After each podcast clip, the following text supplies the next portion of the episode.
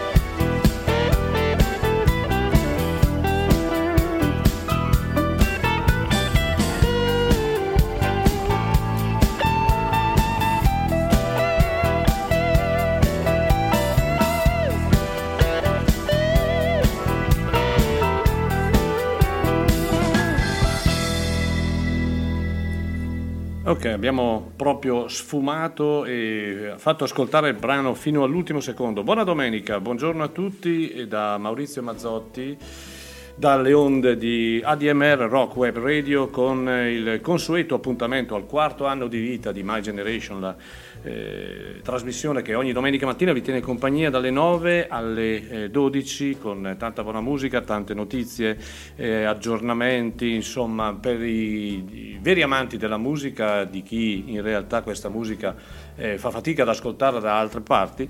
E questa mattina come annunciato ehm, eh, diciamo attraverso i social. Eh, prima di tutto un ospite gradito che è anche collaboratore radio, che è Vincenzo Petronelli. Ciao Vincenzo. Ciao Maurizio, buongiorno a tutti, ben ritrovati. Ben ritrovati. Passeremo un'altra bella mattinata. Esatto. Anche oggi.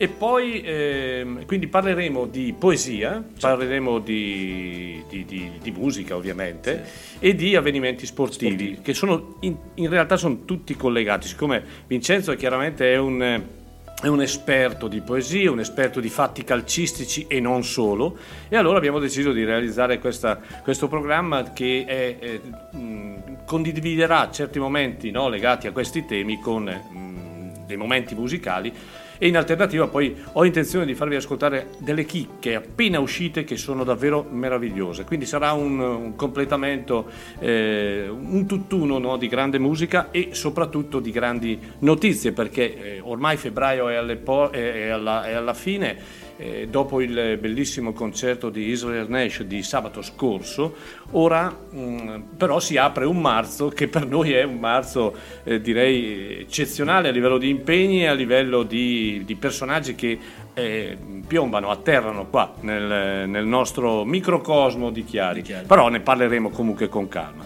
Allora, eh, abbiamo ascoltato come apripista, come brano d'apertura un, un, un personaggio che purtroppo ci ha lasciato prematuramente, ci ha lasciato esattamente il 31 dicembre del 2013 ed era considerato tra virgolette l'Eric Clapton italiano, tecnicamente era un chitarrista strepitoso che io seguivo già dal 76-77. Roberto Ciotti, eh, stavo dicendo a Vincenzo che avevo parlato con lui proprio un paio di mesi prima eh, della sua morte e avevamo concordato che nell'anno successivo, quindi nel 2014, sarebbe venuto a Chiari a suonare. Purtroppo la vita invece gli ha mostrato un destino avverso e eh, questo è anche però l'ultimo suo lavoro che è proprio datato 2013 che è Equilibrio Precario dal quale abbiamo ascoltato la canzone che dà titolo all'album un album che ha al, nel suo interno addirittura Moondance di Van Morrison e anche la famosa Hey Joe quindi eh, un personaggio davvero che era un, non solo un bluesman ma un grande,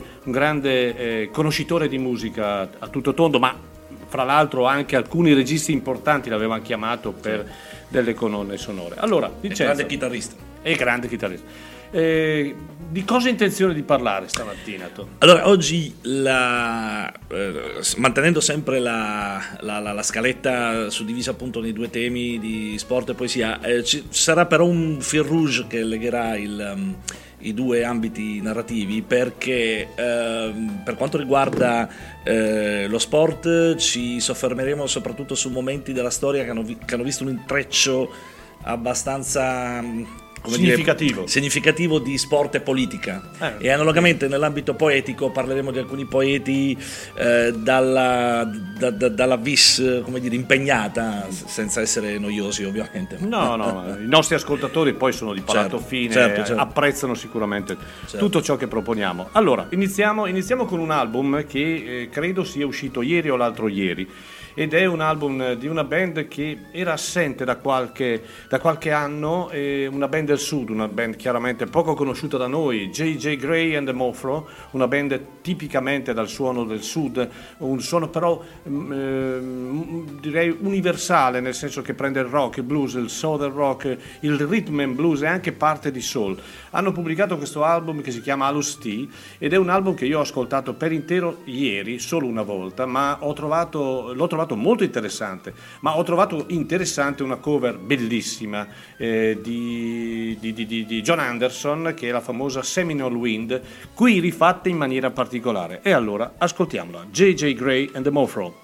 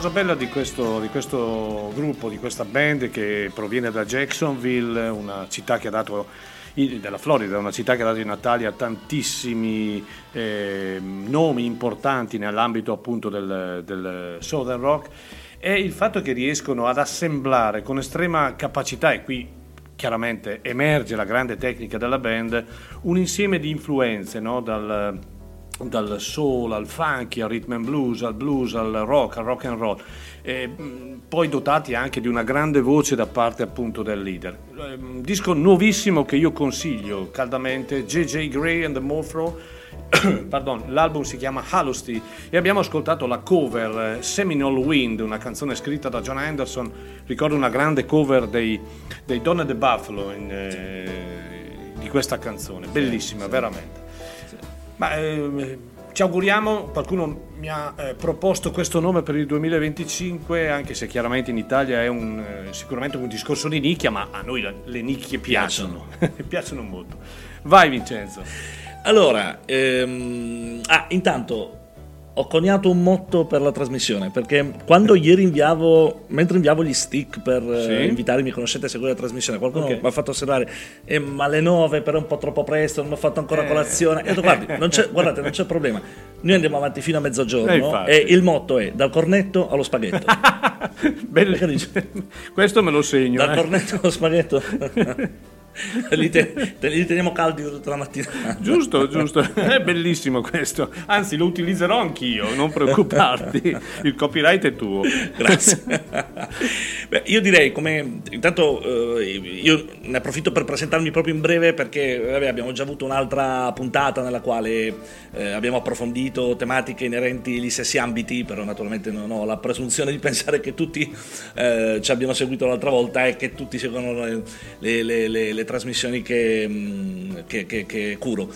Da mm, poco più di un anno eh, ho avviato questa collaborazione con ADMR Web Radio e occupandomi appunto di queste due rubriche, una di, di sport che si chiama Not Just Sport, va in onda il giovedì in replica il martedì ehm, in cui eh, utilizziamo lo sport ovviamente senza tralasciare le gesta sportive, ma un po' come strumento anche per leggere la storia culturale, sociale, politica, perché il legame trasporto e storia veramente molto molto interessante e l'altro eh, percorsi diversi con il con i puntini sospensivi 3D e versi, in cui appunto eh, mi occupo di poesia, ma cercando di percorrere eh, degli itinerari un po' meno conosciuti, anche molto legati o a poeti di nicchia o, e molto anche a poeti di altre tradizioni linguistiche. Direi come l'altra volta di cominciare con lo sport perché a quest'ora probabilmente poi, poi è domenica poi, è domenica. poi, è domenica. anche se non sono leggerissime le storie di sport no, di oggi vabbè, però. cominciamo. Cominciamo e cominciamo partendo da 110 anni fa esatti. Siamo a dicembre del 1914 e da luglio è cominciata quella che poi verrà chiamata prima guerra mondiale L'Italia non è ancora coinvolta, poi purtroppo entrerà in, in guerra l'anno successivo, eh, però eh, sono già cominciate le ostilità soprattutto tra il, um, Germania ed Austria da una parte, Francia e Inghilterra dall'altra parte, rispettivi alleati. Le prime fasi della guerra si svolgono in, soprattutto in Belgio, perché la Germania pensa di invadere la Francia passando dal Belgio, ma eh, si ritrova impantanata letteralmente in una serie di battaglie nelle Fiandre, nella zona di Ypres, e, ehm, in particolare la, la, la, a partire dalla, dalla, fine di novembre la situazione mh, praticamente è eh, bloccata, non riescono a fare né un muor, muoiono un sacco di soldati ma senza ottenere nessun vantaggio territoriale né eh, ma questo, avanti, ma questa è la logica delle guerre eh, purtroppo. sono passati 110 anni ma, ma non è cambiato non nulla e poi se è possibile quella guerra se mai fosse possibile stilare una grada, graduatoria delle assurdità delle guerre, quella è stata probabilmente la più assurda perché si ammazzavano per conquistare delle collinette di, di, di, a 20 metri di distanza. E, e, la cosa atroce è che da quel momento la guerra diventa guerra di posizione, quindi le, le, le truppe nemiche praticamente si fronteggiano a pochi metri di, di, distanza. E solo in quella prima fase si contano fra i 260.000 e i 300.000 morti da tutte le parti. E, ehm, in, in, particolare la, la, la, le, dalle tre battaglie combattute nella, eh, nel, nelle Fiandre, l, quella più sanguinosa è passata alla storia come battaglia di eh, Pessen, Pessendale, che è la frazione in cui si svolge la battaglia più um, cruenta. E proprio qui a, a, Natale succede qualcosa di imprevedibile perché eh, ovviamente le, le, le, la prima guerra mondiale era caratterizzata da molti momenti di, di stallo in cui praticamente le truppe erano lì ad, ad, aspettare gli ordini di attaccare oppure l'attacco nemico per, per difendersi e non arrivando alcun ordine da, da, da, nessuna parte, non essendoci alcun movimento, a un certo punto succede una cosa totalmente inimmaginabile. Dalla, mm, eh, dalla, dalla trincea tedesca, noi abbiamo diverse eh, testimonianze di, di, questi eventi, soprattutto di parte inglese, perché da parte tedesca mh, furono censurate le lettere che parlavano di questo evento e in particolare c'è un cronista d'eccezione che è un ufficiale che si chiama Valentine Fleming perché lui corrispondeva con un signore che diventerà poi famoso dopo l'altra guerra, cioè Winston Churchill, e quindi da, attraverso Winston Churchill poi c'è arrivata la, la corrispondenza. E praticamente dalla, dalla, parte tedesca della trincea mh, si vedono improvvisamente splendere delle luci luminose, in realtà sono degli alberi di Natale, dei piccoli alberi di Natale che sono stati forniti al ai soldati e, e, e si ode con chiaro accento tedesco un, dei soldati rivolgersi agli inglesi e dicendo eh, buona, buon Natale amico tedesco, buon Natale amico tedesco, incontriamoci per, per festeggiare Natale. E dalle due trincee opposte si alzano i rispettivi canti natalizi, eh, Stille Nacht dalla parte tedesca, Old Lang Syne da quella inglese, E poi si ammazzano. e tutti, e tutti cantano a destra Fideles. E lì è, è- un attimo, eh, la- la- la- il desiderio poi di vedersi fisicamente è, è- è immediato, quindi le, le- le truppe escono, in alcuni punti ci sono anche le truppe francesi e fraternizzano eh, tutte e tre le, le- le truppe e dopo la musica ovviamente qual è l'altro, se si incontrano dei giovani eh, eh, la cosa più immediata è giocare a calcio. Giu- giusto. E, e la- la- questa tregua va avanti da- fino alle soglie di Capodanno e in particolare viene, c'è la testimonianza di questa partita tra inglesi e, e- e tedeschi, vinta dai tedeschi che avevano diversi giocatori del Bayern che era stato appena fondato e infatti molti scherzosamente dicono che la frase di Lineker, il calcio è quella cosa per cui cioè, tutti corrono dietro a un pallone poi vince la Germania, si è cominciata da lì perché vin- vince la Germania. Il, le- le il comportamento viene censurato la, perché i comandi attraverso le lettere vengono a conoscenza di, di- di- di quanto accaduto e le, le truppe di stanza lì vengono eh, spedite su altri fronti perché ormai i comandi ritengono non più in grado di affrontare il nemico avendo fraternizzato. E, e negli anni successivi, per evitare che succeda la stessa cosa, proprio in occasione delle feste verranno impartiti ordini di attacchi eh, particolarmente eh, sanguinolenti. E, è stato emozionante, conoscevo la storia perché c'è un film, probabilmente molti l'hanno visto, che è Joyeux Noël, un film belga, e- e- però è stato comunque emozionante registrare questo pezzo per questo- questo, eh, questa trasmissione perché veramente mi sono sentito coinvolto nella vicenda, ma ancora più emozionante è stato poi ascoltare il montaggio del pezzo con un brano che penso tu sia d'accordo sia uno quindi un brano seminale, un brano epocale. Sì, direi proprio pensa che io volevo imparare a suonare la chitarra solo per l'assolo, Allora ma se- non l'ho fatto ed è vabbè, lo riconoscerete credo dal- dall'attacco Brothers in Arms Dire Straits.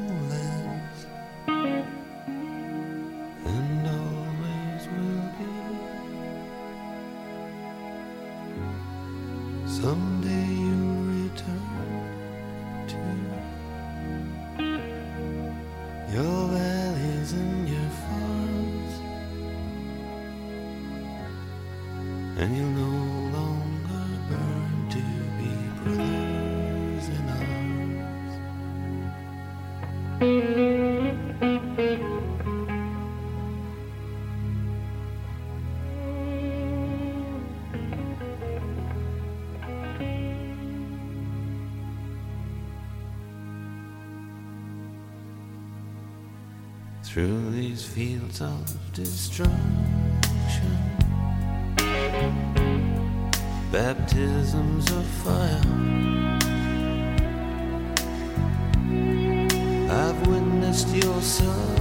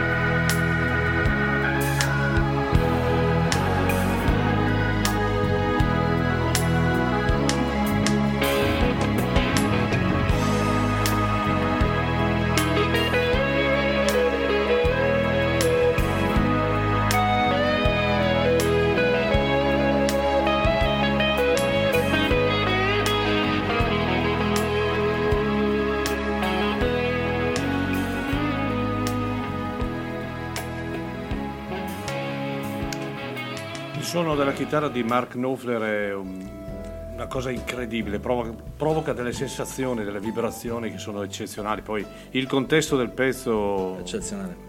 Davvero veramente Che, meraviglioso. tra l'altro nel video originario del- del- ci sono proprio delle scene tratte dalla, dalla sequenza della prima guerra mondiale, anche se il brano in realtà è stato scritto durante la guerra delle Falkland Ah, ok. tra Inghilterra e Argentina, però c'è proprio un legame C'è fisico un con la legame prima guerra fisico. mondiale. E Sì, poi sì. comunque. Allora era bellissima Brothers in Arms di, dei Dire Straits, ancora con i Dire Straits dall'album appunto omonimo. E parlando ancora di calcio restando in tema eh, inglese, no? Ehm, un aneddoto, non è una storia, io ho dei grandissimi ricordi di personaggi importanti legati non solo al calcio, al rugby e a altri sport. E, mh, ieri nel preparare il programma me ne è venuto in mente proprio uno. Eh, nel 2000 eh, abbiamo organizzato un concerto dei Nine Below Zero. E Voi dovete sapere che ehm, diciamo oltre all'attività di organizzatore di concerti avevamo un gruppo di amici che ogni domenica giocava a calcio eh, in un campetto di periferia la classica partita scapoli ammogliati ma di partite ne facevamo circa 60 all'anno tutte le domeniche mattina e ovviamente eh, Quindi se qualcuno divorziava lì era un problema. sì, probabilmente sì. Allora, il problema è questo, no- non è un problema. La sera prima, il sabato, abbiamo organizzato il concerto di- dei Nine Below Zero, quindi con eh, Danny Greaves, eh, con ehm, la, la- la- struttura ritmica di Rory Gallagher, Brandon O'Neill e eh, Jerry McEvoy, che saranno chiari al prossimo festival, ne parleremo dopo, però eh, Danny Green parlando dice ma anch'io gioco a calcio, gioco bene a calcio, se oltre a essere un grande tifoso del Tottenham mi piacerebbe giocare con voi. E mi ha detto perché non giochi? Allora, la domenica mattina si, oh, siamo andati a letto molto tardi, la domenica mattina si è presentato per primo al campo di calcio vestito, quindi probabilmente lui si è portato anche le scarpe da calcio perché evidentemente non lo so, è una cosa che talmente amava e devo dirti che è, un, è, anche un, oltre ad essere un ottimo chitarrista e un bravo leader di questa band che a me è piaciuta sempre, no? è anche un discreto giocatore, giocatore di calcio. calcio. Sì. Un aneddoto perché ci siamo divertiti talmente tanto e poi vi spiego perché non è finita. Ma da questo album del 2000 che io ho qui completamente autografato da tutti i presenti del concerto della sera prima, che è un bell'album, è Refrigerator, album del 2000, un album tosto come del resto è sempre stata la loro musica. Money or the Man, questi sono i 9 Below Zero.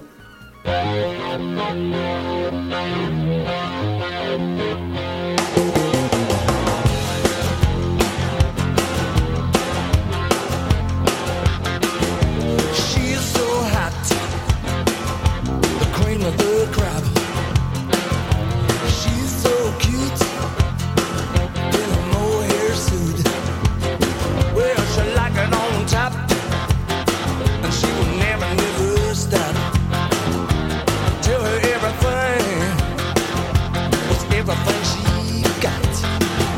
The money? The money on the man? She took the money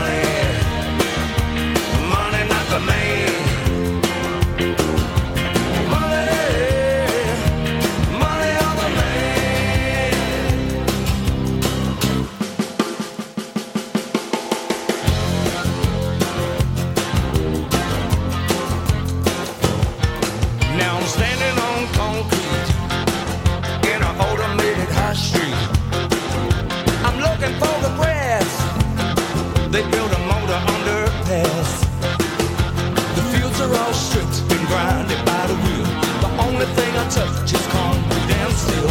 Money, money, not the man. They took the money, money,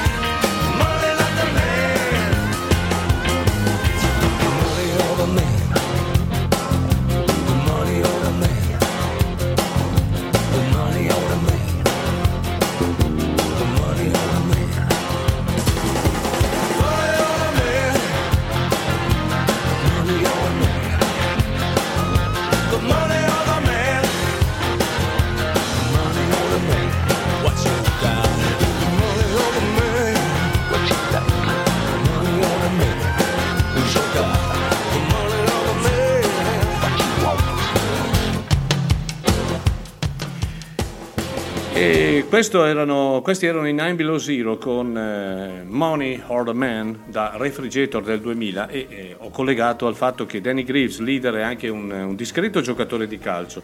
Ebbene, ma non è finita qui perché il giorno dopo, loro sono rimasti due giorni con noi, eh, o- abbiamo pranzato insieme, alla sera eh, giocava eh, Juventus-Napoli.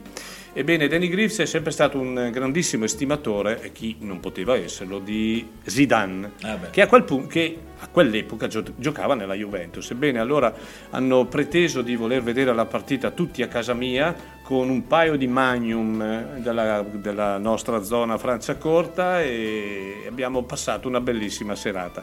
Ci sono anche momenti legati ai concerti no, che eh, rimangono un po' indelebili perché non è solo il concerto fine a se stesso, ma ci si trova dopo, eh, si parla, si, in questo caso si gioca a calcio, si guarda una partita e infatti eh, non, non, eh, non peraltro poi in Aimbi lo Zero sono venuti altri due o tre volte a suonare a Chiari e ogni tanto ci sentiamo anche al telefono io e lui una mm, grandissima persona, bravissima persona. Allora, ehm, vi ricordo ADMR Rock Web Radio, questa è My Generation. Allora, partiamo subito con, il primo, con il primo, la prima notizia che eh, inizia un marzo incredibile, eh, il marzo eh, dove l'ADMR avrà degli impegni importantissimi. Partiamo già dal 5 marzo con il concerto di Bruce Coburn a Chiari, martedì 5 marzo. Noi portiamo in Italia Bruce Coburn per questo tour che oltre a Chiari vedrà il canadese eh, esibirsi a Bologna, a Pisa, a Torino e l'ultima data a Roma. Io lo seguirò a, a Torino e a Roma, oltre chiaramente che a Chiari. E ehm, da tempo abbiamo detto affrettatevi con i biglietti perché poi i biglietti finiscono e i biglietti sono finiti. Quindi eh, mi spiace per, per chi purtroppo ha perso il treno, ma il concerto di Chiari per fortuna è sold out, così come ho sentito che è praticamente sold out in tutte le altre eh, location dove appunto suonerà il canadese. Ma ci- il 15 di marzo avremo uno dei concerti dell'anno sicuramente perché torna in Italia Lucinda Williams eh, al Palasport di San Bernardino, è un venerdì, nella formazione ci sarà anche Mark Ford, un grandissimo chitarrista che ha eh, suonato per anni con i Black Rose e avremo la nostra Ellen River. Ieri ho visto una, una scena allucinante, eh, un video che mi ha proprio girato Ellen River, ma la devo dire perché vi fa capire quanto siamo piccoli noi in Italia. Ebbene, Ellen River è stata ospite di ehm, Red Ronnie nel, nel suo famoso Roxy Bar. Ebbene, ehm, eh, è bellissimo vederlo perché ma, ma fa piangere eh, vedere Red Ronnie che prende in mano la locandina eh, del concerto appunto di Lucinda Williams, la guarda e dice eh, il 15 marzo al Palasport di San Bernardino suonerà Lucinda, e non Lucinda, Lucinda Williams che io non conosco. Grandi. Che io non conosco. Eh, per, è- per l'amor del cielo, Lucinda Williams sap- sappiamo benissimo non è strafamosissima in Italia, ma per uno che dif- diffonde cultura o crede di diffondere cultura, almeno preparati, voglio dire, almeno preparati, lasciamo perdere. Comunque sia, avremo Lucinda Williams e in apertura anche Ellen River al Palasport di San Bernardino. Lì noi abbiamo 600 posti disponibili. Attenzione, siamo quasi arrivati a 500 biglietti andati, quindi signori, chi vuol venire ad ascoltare e a passare una serata meravigliosa, si affretti. Ok? E, e- e per adesso mi fermo qui. Allora, ehm, ehm, prima di continuare Sì. no, questo messaggio, un altro album appena uscito, un album non bello, di più, di un artista che ha messo a, sua disposizione, a, dispo- pardon, a disposizione di- diciamo degli- delle persone che vogliono anche imparare la tecnica dello strumento, no, tutta la sua esperienza. Un'esperienza più da sessionman che da artista solista. E lui si chiama Andy Haledort e tramite Fabrizio Perissinotto di eh, Milano eh, siamo venuti a conoscenza di questo album che è un album splendido, In a Dream, un album di, eh, di una tecnica incredibile dove, dove si può trovare del rock blues, dei momenti gemmati, dei momenti di jazz. È un album dove davvero non solo i chitarristi trovano pane per i propri denti, ma eh, è un album da godere, da ascoltare dall'inizio alla fine. Il brano che ho scelto per voi e sono brani, album, io lo dico sempre, se non li conoscete, così come non- a volte non conosco io, prendete nota, carta, penna e calamaio. Questa è Passengers per questo straordinario artista che ha suonato anche con eh, l'Alman Brother, con Dickie Betts, Andy Haledort.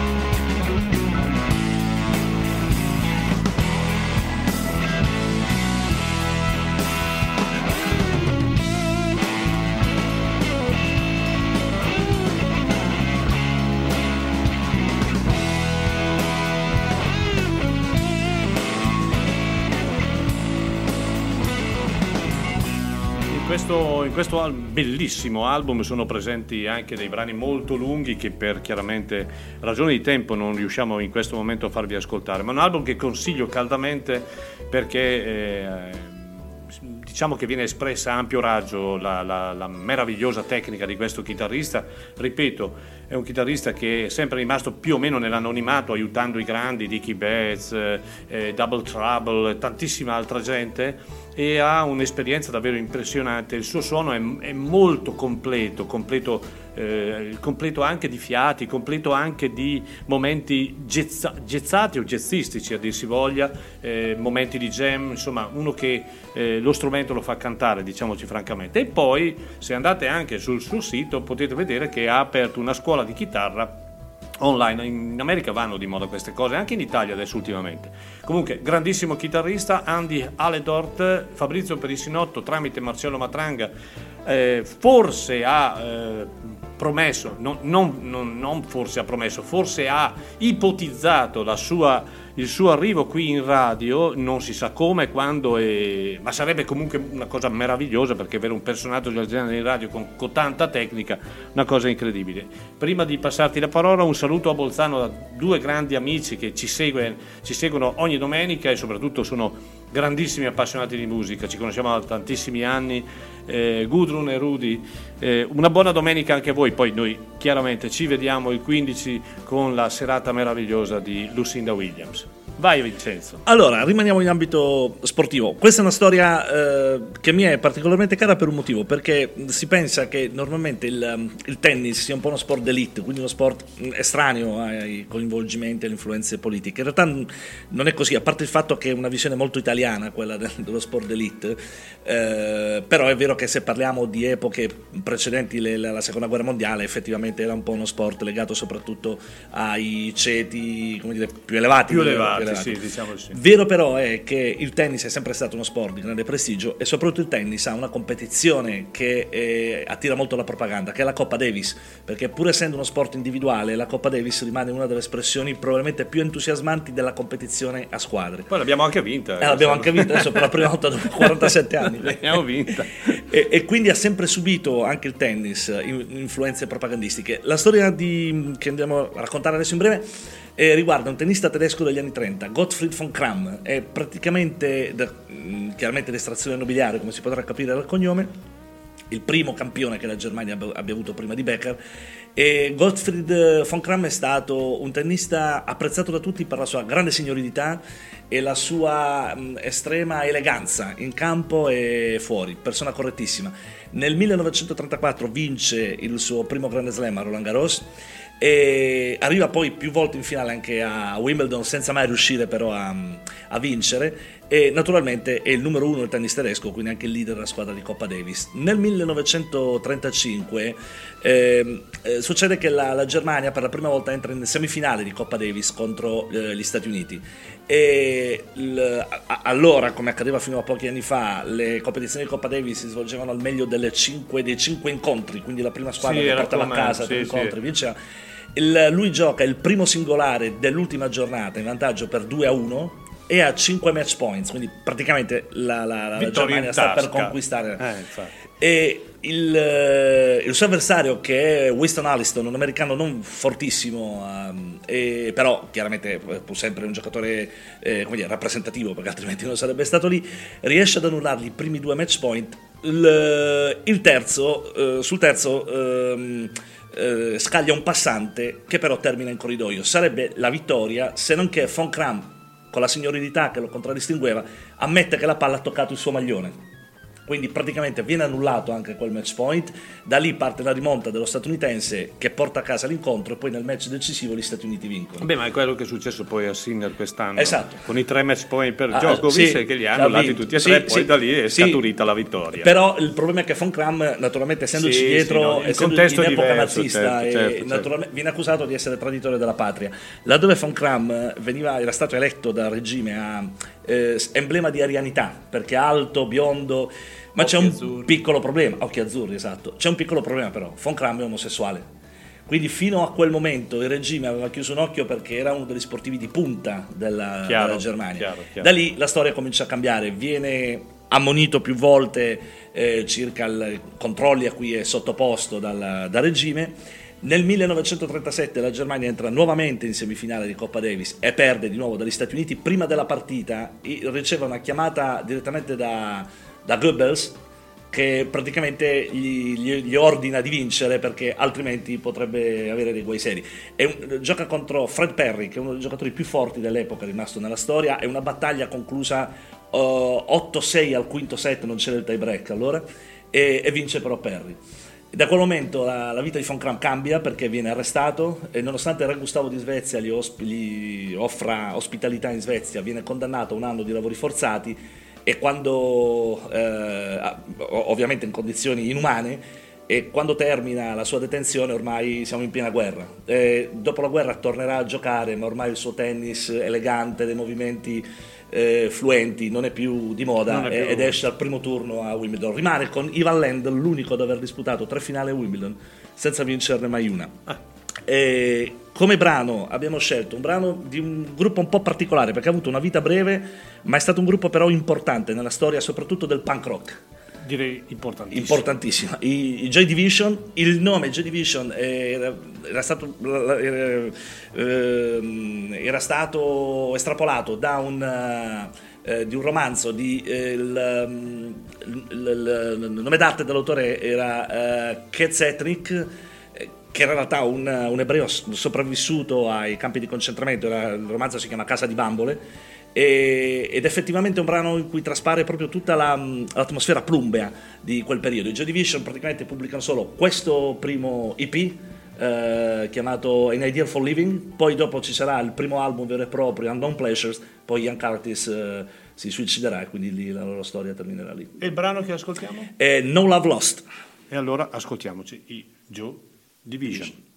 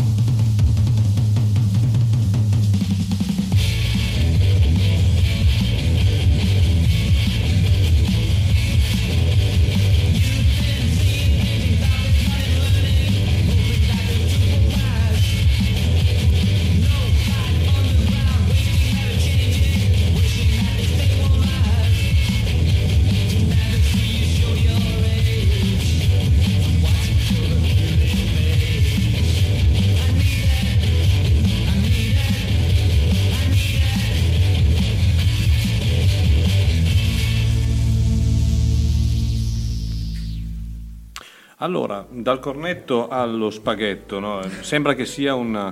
una... Sta incontrando consenso. Direi proprio di sì, direi proprio- magari adesso non siamo più al cornetto, siamo a- quasi a un aperitivo, Sì, infatti, va infatti. bene. Allora, Joy Division, questi, un gruppo seminale, seminale per quanto riguarda, l'hai detto tu bene, un certo tipo di musica e anche apripista per il grande movimento punk no, di allora. E, Sì, anche perché in effetti questo è un brano del, 70 del 79, quindi siamo proprio nel momento... nel momento sì. non di- eh, Non de- de- però del punk rock. Del punk più rock, che il esatto, punk. più che il sì, è- punk, più che il esatto, punk puro, esatto. sì, sì, sì. Allora, allora, il 15 lo dico perché siamo davvero orgogliosi di questo. Il 15 eh, febbraio scorso, in occasione della festa della nostra città, eh, ogni anno si svolge la premiazione per chi si è eh, espresso in maniera particolare nell'anno precedente, sotto ogni punto di vista, eh, culturale, politico, ehm, lavorativo e via dicendo. E vengo e il, eh, diciamo la- la- la- eh, l'assessore e soprattutto tutta la giunta si riunisce in una commissione e decide quattro premi da destinare. Ebbene, con estrema sorpresa, ma estrema per noi, ma non evidentemente per gli altri, noi eh, siamo stati eh, premiati come l'unica associazione, parlo di associazione, eh, che, ha, che ha dimostrato nell'anno 2023 un grande lavoro, una- un grande impegno, grande passione, no? Attraverso tutto ciò che facciamo, quindi attraverso i concerti, attraverso la radio, adesso attraverso anche il lavoro da promotori. In buona sostanza eh, abbiamo dimostrato anche alla cittadinanza nostra locale eh, quanto vale la DMR. Mm, vero che si dice che non si è mai profeti in patria, ma in realtà ultimamente da qualche anno a questa parte devo riconoscere eh, l'italiano in- medio in genere è molto molto eh, mh, eh, spinto alle critiche, no? Sempre a criticare, soprattutto in maniera negativa, le eh, amministrazioni comunali. Eh, e voglio ehm, veramente lanciare a favore di questa amministrazione che dura da nove anni o dieci anni un, eh, un plauso perché mai come questa gestione ehm, è stata importante per noi, l'ho, detto, l'ho detta anche pubblicamente il giorno della premiazione, con questa amministrazione noi ci siamo sentiti sicuramente meno soli, ma soprattutto accompagnati in- in- in- eh, proprio nel, nel sostegno, oltre che economico, anche strutturale, come con gli uffici e tutto il resto. E quindi ehm, è una cosa che ci ha fatto molto molto piacere. Sul nostro sito verranno pubblicate a breve le fotografie appunto di questa premiazione, a noi hanno dato una bellissima eh, un bellissimo quadro con una bellissima frase scritta appunto da questa commissione che finisce con ok alzate il volume che è bellissimo. È molto bello. Allora ehm, molti di voi come me si ricorderanno che l'11 luglio del 1982 si svolse a Torino il concerto dei Rolling Stones. E in quel giorno proprio eh, in quel giorno eh, l'Italia di calcio no, eh, disputava la finale con la Germania a Madrid. Ebbene, eh, questo concerto, proprio per eh, evitare no, che ci fosse la concomitanza, si svolse nel pomeriggio e Mick Jagger Con un caldo con un atroce. caldo atroce, 70.000 persone sì. al vecchio stadio comunale e Mick Jagger eh, indossò la maglietta di Paolo Rossi e eh, in- cantando Satisfaction, credo qualcosa del genere e eh, soprattutto dicendo che eh, l'Italia avrebbe vinto 3 a 3 a 1 1, è e quindi fu anche un, un- ottimo profeta. un ottimo profeta. Ebbene, in, quegli in quell'anno non era uscito un album dei- degli Stones, ma l'anno prima, verso la fine, era uscito l'album che sarebbe stato oggetto del tour appunto del 1982, cioè Tattoo You, un album, uno dei più belli album secondo me degli Stones, inizialmente forse, anche se vendete parecchio, un un po' sottotono a livello di eh, critica, ehm, è passato, non dico inosservato perché i dischi degli Stones non passano mai inosservato, ma non hanno dato quell'importanza che in realtà questo disco ascoltandolo merita. Dimostrazione di quello che dico è che qualche anno fa è stata pubblicata un'edizione doppia con la parte originale no? e un secondo CD con tutte delle rarità che sono state registrate nello stesso periodo appunto di- del- diciamo, della registrazione dei primi brani di Tattoo You. E allora io direi, premesso che il mio idolo da sempre è, è Kate Richard, un personaggio che ma, eh, mi fa letteralmente impazzire e allora ascoltiamo una canzone chiaramente firmata con eh, Mick Jagger che è Start Me Up e loro sono ovviamente gli Stones.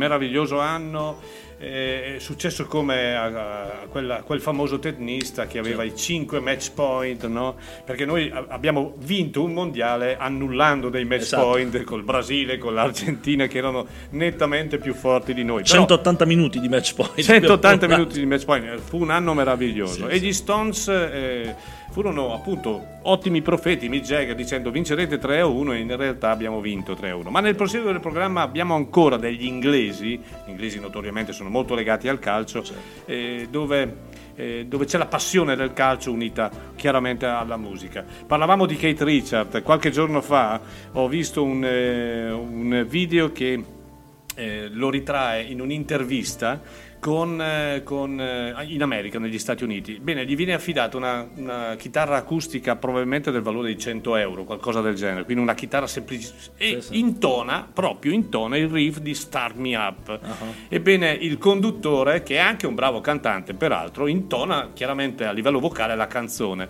A un certo punto però si ferma e eh, dicendo anche una parolaccia dice ma mi vuoi spiegare per cortesia? Ti ho dato in mano una chitarra no, eh, che non vale nulla e come fai? Voglio sapere come fai a suonare così. Ebbene Kate Richard lo guarda e gli dice non lo so. non lo so, è stato pazzesco perché è rimasto un po' a, a- pensare alla risposta e poi ha detto oh I don't know. Beh, ma il, ge- il genio non si può spiegare in, No. in- in due parole. Ma lui effetti. è veramente fantastico, un personaggio meraviglioso. Allora era appunto eh, Start Me Up da Tattoo You 1981 degli Stones. Proseguiamo. Sì. Allora, adesso passiamo invece al primo inserto mh, poetico. E naturalmente noi la, nostra esposizione qui è un po' più breve per ragioni chiaramente di gestione del- dei tempi del programma rispetto alle puntate che vanno poi in onda, ma che mh, potete trovare nel, nel podcast Assolutamente. all'interno della radio. Tra l'altro, per quanto riguarda la poesia, eh, la- la- per chi volesse approfondire dal punto di vista della lettura, eh, può trovare gli articoli anche sul, sul blog Freezone, eh, che è strettamente diciamo imparentato con la DMR, di- diretto da. è è il blog di Gianni Zuretti, che è un. eh, Collaboratore un collaboratore storico e con il coinvolgimento di Marcello Matranga che Esatto. è il eh, direttore È artistico una famiglia È allargata. una famiglia la allargata, nostra, esatto, è esatto. una famiglia allargata. Esatto, poi comincerò anche a scrivere di sport, poi probabilmente su ADMR partirà anche un'altra rubrica, ma lì vedremo, non anticipiamo nulla. Ehm, adesso passiamo invece alla, alla- alla poesia. Eh, come dicevamo, una, mm, un mio punto fermo è quello di approfondire anche eh, poeti di altre estrazioni geografiche, un po' perché naturalmente limitarsi solo all'Italia non ha senso, perché eh, se sommiamo poi tutta la produzione poetica mondiale è chiaramente molto più di quella italiana, ma anche perché non non, non- voglio aprire polemiche, ma la poesia italiana è un po' particolare perché si è un po' impaludata nei salotti. Ci sono grandi poeti, ma la maggior parte di quello che viene. è un po' lo stesso discorso della musica, cioè c'è il problema dell'industria culturale che ha eh, pesantemente penalizzato la produzione poetica vera. All'estero, ovviamente, ampliando il territorio geografico e anche per il fatto che in molti paesi il poeta ancora assume una funzione sociale importante, si pescano invece delle, proprie- delle vere e proprie chicche. Come eh, ammetto che non la conoscevo fino a qualche mese fa, Susana Chavez Castillo. È una poetessa messicana che ha avuto una storia particolare, molto travagliata ma mm, significativa del potere della poesia.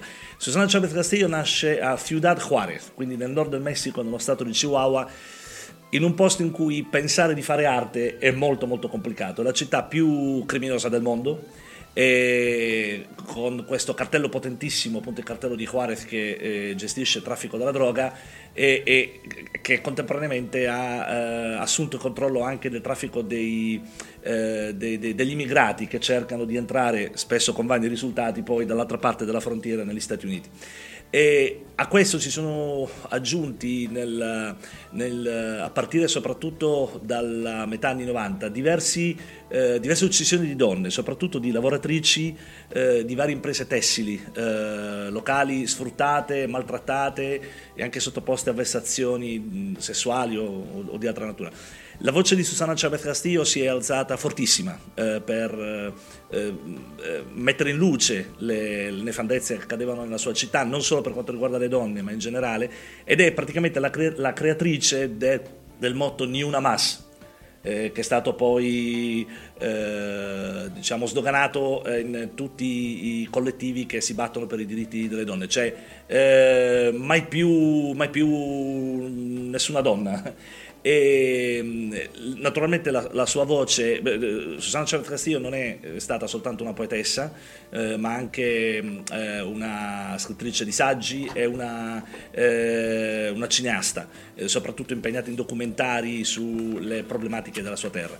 E naturalmente la sua opera non poteva che destare fastidi eh, nella, in chi gestiva sia il potere locale che la criminalità, che come sempre accade in quei casi sono intrecciate, e nel 2011 viene uccisa. Senza essere riuscita mai a pubblicare un volume e fortunatamente ha visto la luce poi invece nel 2020 anche in Italia, si chiama Primera Tormenta, ma è stato già tradotto in Italia ed è veramente un... ecco, fa capire come la poesia possa ancora essere importante, non solo eh, materia da, da salotto. Giustissimo, come la musica. Come la musica, no, ma come il, musica. il rapporto è strettissimo, Strettissimo. E, e siccome il rapporto è strettissimo abbiamo scelto un brano che ci porta qualche migliaia di chilometri più a sud, in Cile, eh, e, e ci parla di un'altra grandissima voce musicale e poetica che ha sacrificato la sua vita per i diritti eh, degli oppressi, Victor Jara, eh, ucciso proprio all'indomani del, del golpe di, di Pinochet L'ascoltiamo però in una versione particolare di Daniele Sepe, il grande saxofonista napoletano che nel 2000 ha realizzato un disco che si chiama Conosci Victor Jara e lui è un- è- ha unito il saxofono con le, la- la- la- le tradizioni etniche di varie parti del mondo e c'è la voce straordinaria di questa sua cantante Auli Cocco, una finlandese che canta in eh, 5.000 lingue e come dice Marino Severini The Gang potrebbe cantare anche l'elenco telefonico. Ed- eh, L'ascoltiamo in Te recuerdo Amanda.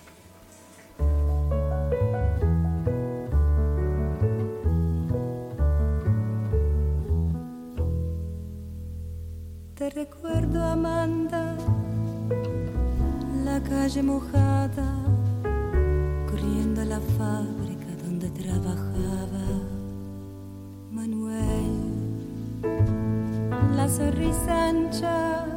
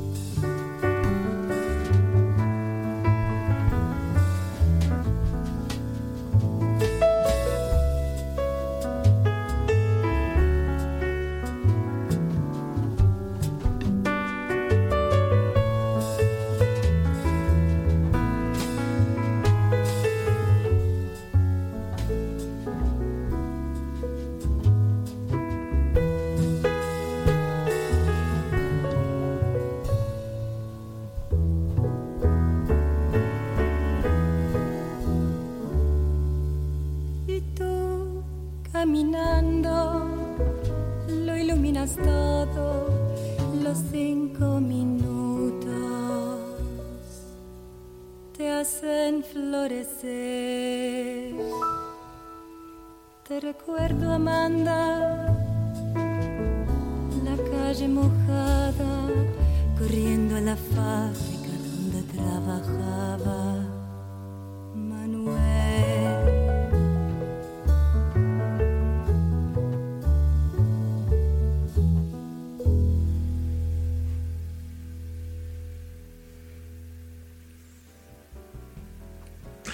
Mi dispiace solo che qui non si senta il saxofono di Daniele Sepe dopo l'introduzione che ho fatto, ma è uno dei brani più significativi di Victor Jara. bellissimo. E data la voce struggente di Auricocco, ho pensato che valesse la pena selezionare questo Marino brano. Severini ha ragione. Sì, un po' candanghe l'elenco telefonico.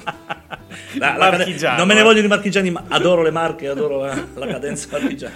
Ma eh, effettivamente anche Marino Severino è un personaggio. Bene, allora mh, proseguiamo, sono le 10.20. ehm, hai fatto la tessera tu Vincenzo, Sì, vero? ho già provveduto. Bravissimo, bravissimo. Perché alcuni di noi qual- ancora non hanno fatto la tessera e bisogna tirare le orecchie, soprattutto i grandi collaboratori che abbiamo in radio. E sono tanti, eh, sono tanti. Ma scherzi a parte, il tesseramento è un'opera pia per eh, la nostra sopravvivenza e per eh, vedere sempre progetti più grandi, eh, progetti importanti come quelli che stiamo elaborando ormai da anni e con i risultati che stiamo ottenendo, perché quei personaggi che arrivano a Chiari eh, e di un certo livello non arrivano così, arrivano perché c'è storia, arrivano perché comunque c'è affidabilità, arrivano perché comunque a Chiari è, una, eh, è diventata una, una- una tappa fondamentale no? per un certo tipo di musica e un circuito soprattutto. Io dico sempre che Chiari potrebbe essere in provincia di Austin eh, o di Dallas o di San Francisco o di. Londra, perché alla fine nei grandi tour europei, ad esempio prendiamo quello di Lucinda Williams, non c'è un paese in Europa, no? Sono tutte città, la stessa cosa con Natalie Merchant, Sì. tutte le città d'Europa. Poi si arriva in Italia, arrivano a Chiari e uno dice ma dov'è Chiari? E Chiari è vicino a Brescia, ma sono tanti anni ormai che c'è Chiari, esiste. La Telemerchant tra l'altro è stato un concerto strepitoso. Bellissimo. C'era- Allora, parlando di Natalie Merchant, noi col tesseramento quest'anno lo regaliamo la registrazione di questo concerto. Quindi andate sul nostro sito www.admr-chiari.it ci sono le coordinate bancarie per effettuare un versamento di 30 euro, non 30.000 euro, 30 euro. Sono tanti per l'amor del cielo, ma è un modo per essere vicino a un'associazione e voi sapete, le associazioni in Italia non sono alla canna del gas. Io dico sempre che sono direttamente attaccate al contatore, quindi ancora peggio. E quindi per andare avanti servono anche questi aiuti. L'aiuto singolo diventa un aiuto importante perché poi si diventa in tanti procedete, eh, aiutateci, sosteneteci, così almeno abbiamo una visibilità più importante anche per il futuro. Allora, ehm, parlando del- del- della città natia, no? della, della poetessa che hai citato, no? una città mh, da un punto di vista mh, diciamo di violenza, di, crimine- di criminalità molto complicata. molto complicata. Non si vive molto meglio in Giamaica, nonostante uno dica che la Giamaica è bellissima, in realtà certo che è bella, molto bella, ma per chi ci vive e Sì, sì. per chi racconta la vita della Giamaica, soprattutto legata alle città, c'è da- davvero da spaventarsi. In questi posti, credetemi, la vita vale meno di zero, cioè si viene ammazzati per, non dico un pezzo di pane, Sì, ma sì. quasi, no? Mm, bande rivali, ehm, la mancanza a volte della, mm, come si può dire, della volontà da parte delle forze dell'ordine di davvero dare una scossa e cercare di portare soprattutto la libertà, che è la cosa che manca, no? Eh, Anche perché spesso sono colluse purtroppo. sono tanti- Esatto, esatto. Bob Marley, eh, che è stato un, un grandissimo, ha sempre, ha sempre, eh, scritto e ha sempre divulgato questo messaggio eh, contro la violenza e contro eh, questo modo di vivere no, in certe situazioni. Legato allo sport, eh, si può dire che Bob Marley amava talmente tanto il calcio Sì. da ehm, durante le registrazioni no, degli album eh, invitava i musicisti a svegliarsi a far fretta perché doveva andare a giocare a calcio. No, lui È vero. aveva due hobby. Il primo era il calcio, vabbè, la musica era passione, lavoro, tutto il resto, poi lui era un- un'icona. eh, no? E il primo era il calcio, il secondo erano le donne, deve aver avuto 14, 15 o 16 figli, non so, non so quanti. Ma comunque va ricordato perché comunque al di là di- di- delle battute che si possono fare, è un personaggio fondamentale nell'ambito musicale mondiale. Un album in particolare mi piace moltissimo, che è quell'album eh, dal vivo che è uscito nel 1978, Babylon by Bus, dove lo troviamo in forma splendida, dove lo troviamo accompagnato da una band di livello mondiale. Quelli che criticano il reggae perché sostengono che comunque è sempre la stessa cosa, eh, dovrebbero ascoltarlo un pochino meglio. Ci sono tante sfaccettature che eh, ascoltandolo vengono fuori e che dimostrano esattamente il contrario. Non ho scelto la solita, i soliti brani più famosi, ma un brano peraltro comunque famoso, ma che si sente meno rispetto ad esempio a Jamming eh, o a eh, altri brani, Exodus o Start Me Up. eh, io ho scelto per voi Lively Up Yourself, che è un brano dove una c'è una solo di chitarra che è stupendo. Bob Marley.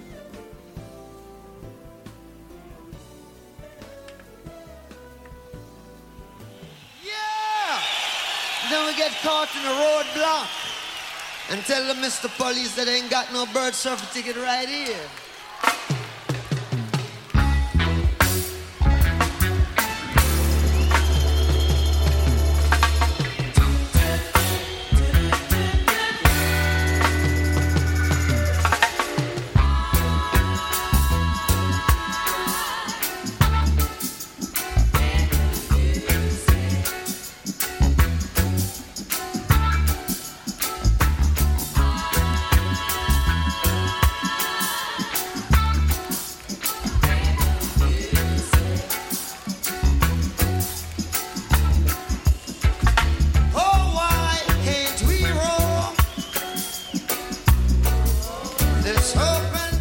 Proprio perché siamo in diretta, e allora eh, a volte si sbaglia anche a, a schiacciare il tastino no? e quindi si mette il brano sbagliato. Non era la canzone che volevo farvi ascoltare, Live Up Yourself, ma era Rebel Music, altra bella canzone anche questa, ma in realtà io voglio farvi ascoltare Live It Up Yourself da Bob Marley.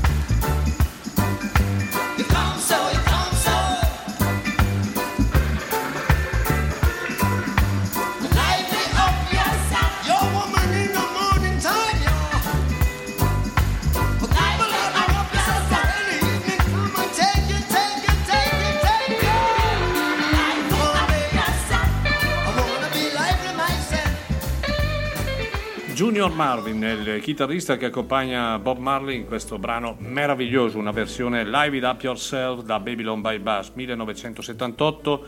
È un, un fido ascoltatore, so che è malato di reggae, mi ringrazia. Ciao Roberto, eh, continua intanto a sentirsi, ad ascoltare. Una bella malattia. Una bella malattia. Ma pensa, parlavo proprio qualche giorno fa con un altro ehm, diciamo estimatore no, di questo genere musicale che peraltro è stato più di una volta in Giamaica e che sostiene, poi che sia vero o no, non lo so, che dopo la perdita di eh, Bob Marley da prima e Peter Tosh poi eh, il, eh, il reggae praticamente è sparito dalla Sì. circolazione a livello mondiale, no? a livello di qualità Sì. parlo, eh, a livello di qualità. Non so se questo sia vero oppure no, io so che eh, ad esempio ancora oggi in tanti ricordano il grande concerto di San Siro di 100.000 per- delle 100.000 persone appunto al concerto di Bob Marley. Purtroppo grandi eventi del genere non si sono più ripetuti. Sì, è vero, è vero. Mm, non lo so. È, è- è vero, e, molti, almeno parlo a titolo personale,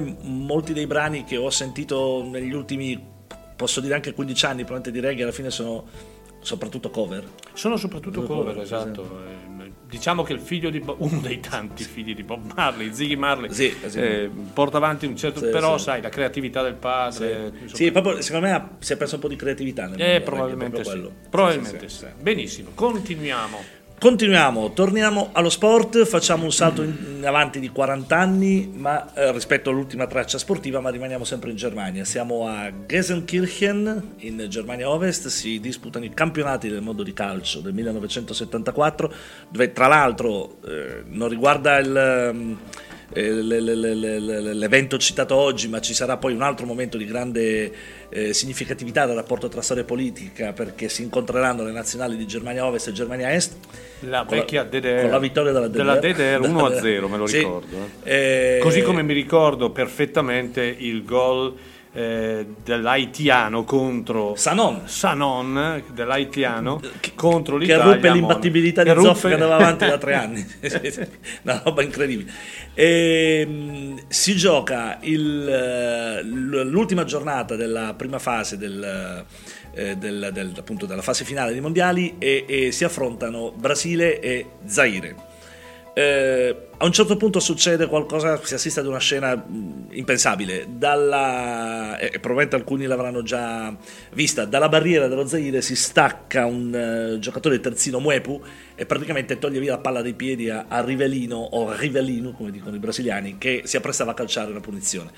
Mm, In quel momento la, la- la- la scena viene salutata con ilarità perché si pensa che mm, i giocatori mm, de- de- de- ex congolesi non conoscano bene le regole, ma in realtà poi anni dopo si viene a scoprire la, la verità. La- lo Zaire è arrivato con a questi mondiali eh, con una, mm, una, una carica di, di- di- di, eh, un battage propagandistico da parte del governo del regime di Mobutu spropositato rispetto alle possibilità reali. Il calcio dello Zaire in quel momento è il miglior calcio africano.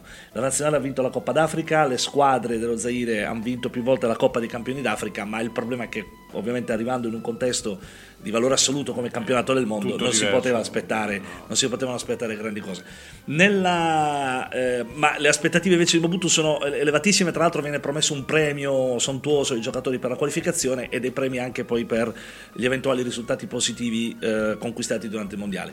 Eh, la- nella prima giornata contro la, mm, la Scozia la- lo Zaire viene, esce, sconfitto ma con onore mh, perde 2-0 ma è, mh, è una partita che fino a un certo punto giocano alla pari nella seconda giornata per incontro la Jugoslavia e si sa che i, i plavi, come venivano chiamati, gli azzurri, eh, possono perdere da chiunque, ma se sono nella giornata giusta potevano vincere con chiunque. Ed è una carneficina per lo Zaire perché vincono 9-0.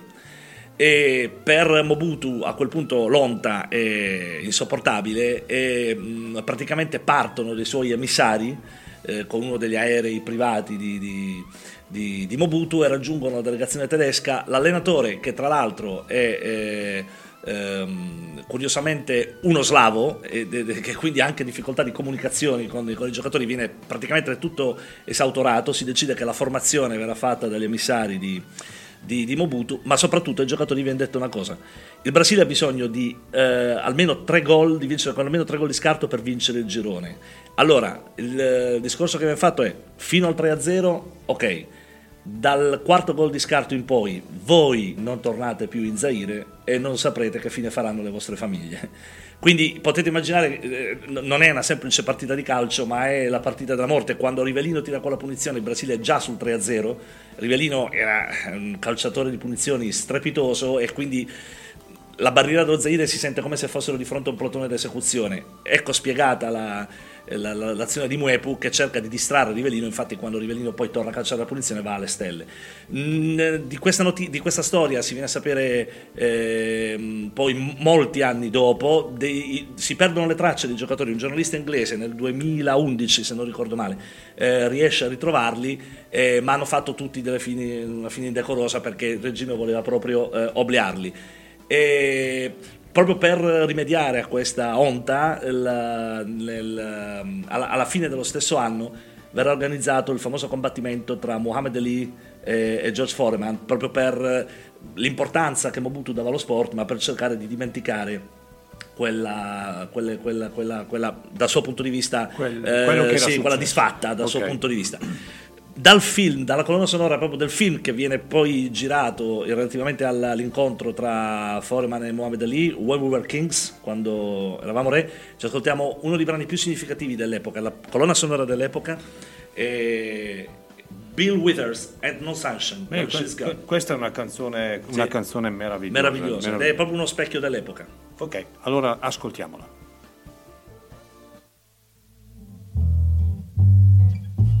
It's not warm when she's away. Ain't no sunshine when she's gone, and she's always gone too long. Anytime she goes away, wonder this time where she's gone. Wonder if she's gonna stay. Sunshine when she's gone, and this house just ain't no home.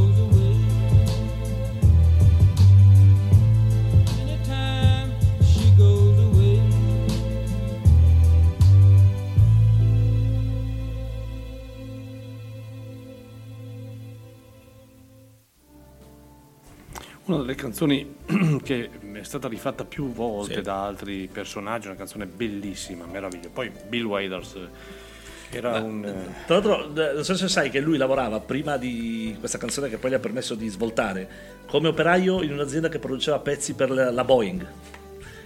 Suonava a tempo perso, poi è arrivato il successo di questa canzone. Come potremmo dire, è volato via, potremmo dire, È con la volato- Boeing. È volato via. Chiari Music Festival 2024 ci siamo, eh, nel senso che eh, l'ufficialità ormai è nota.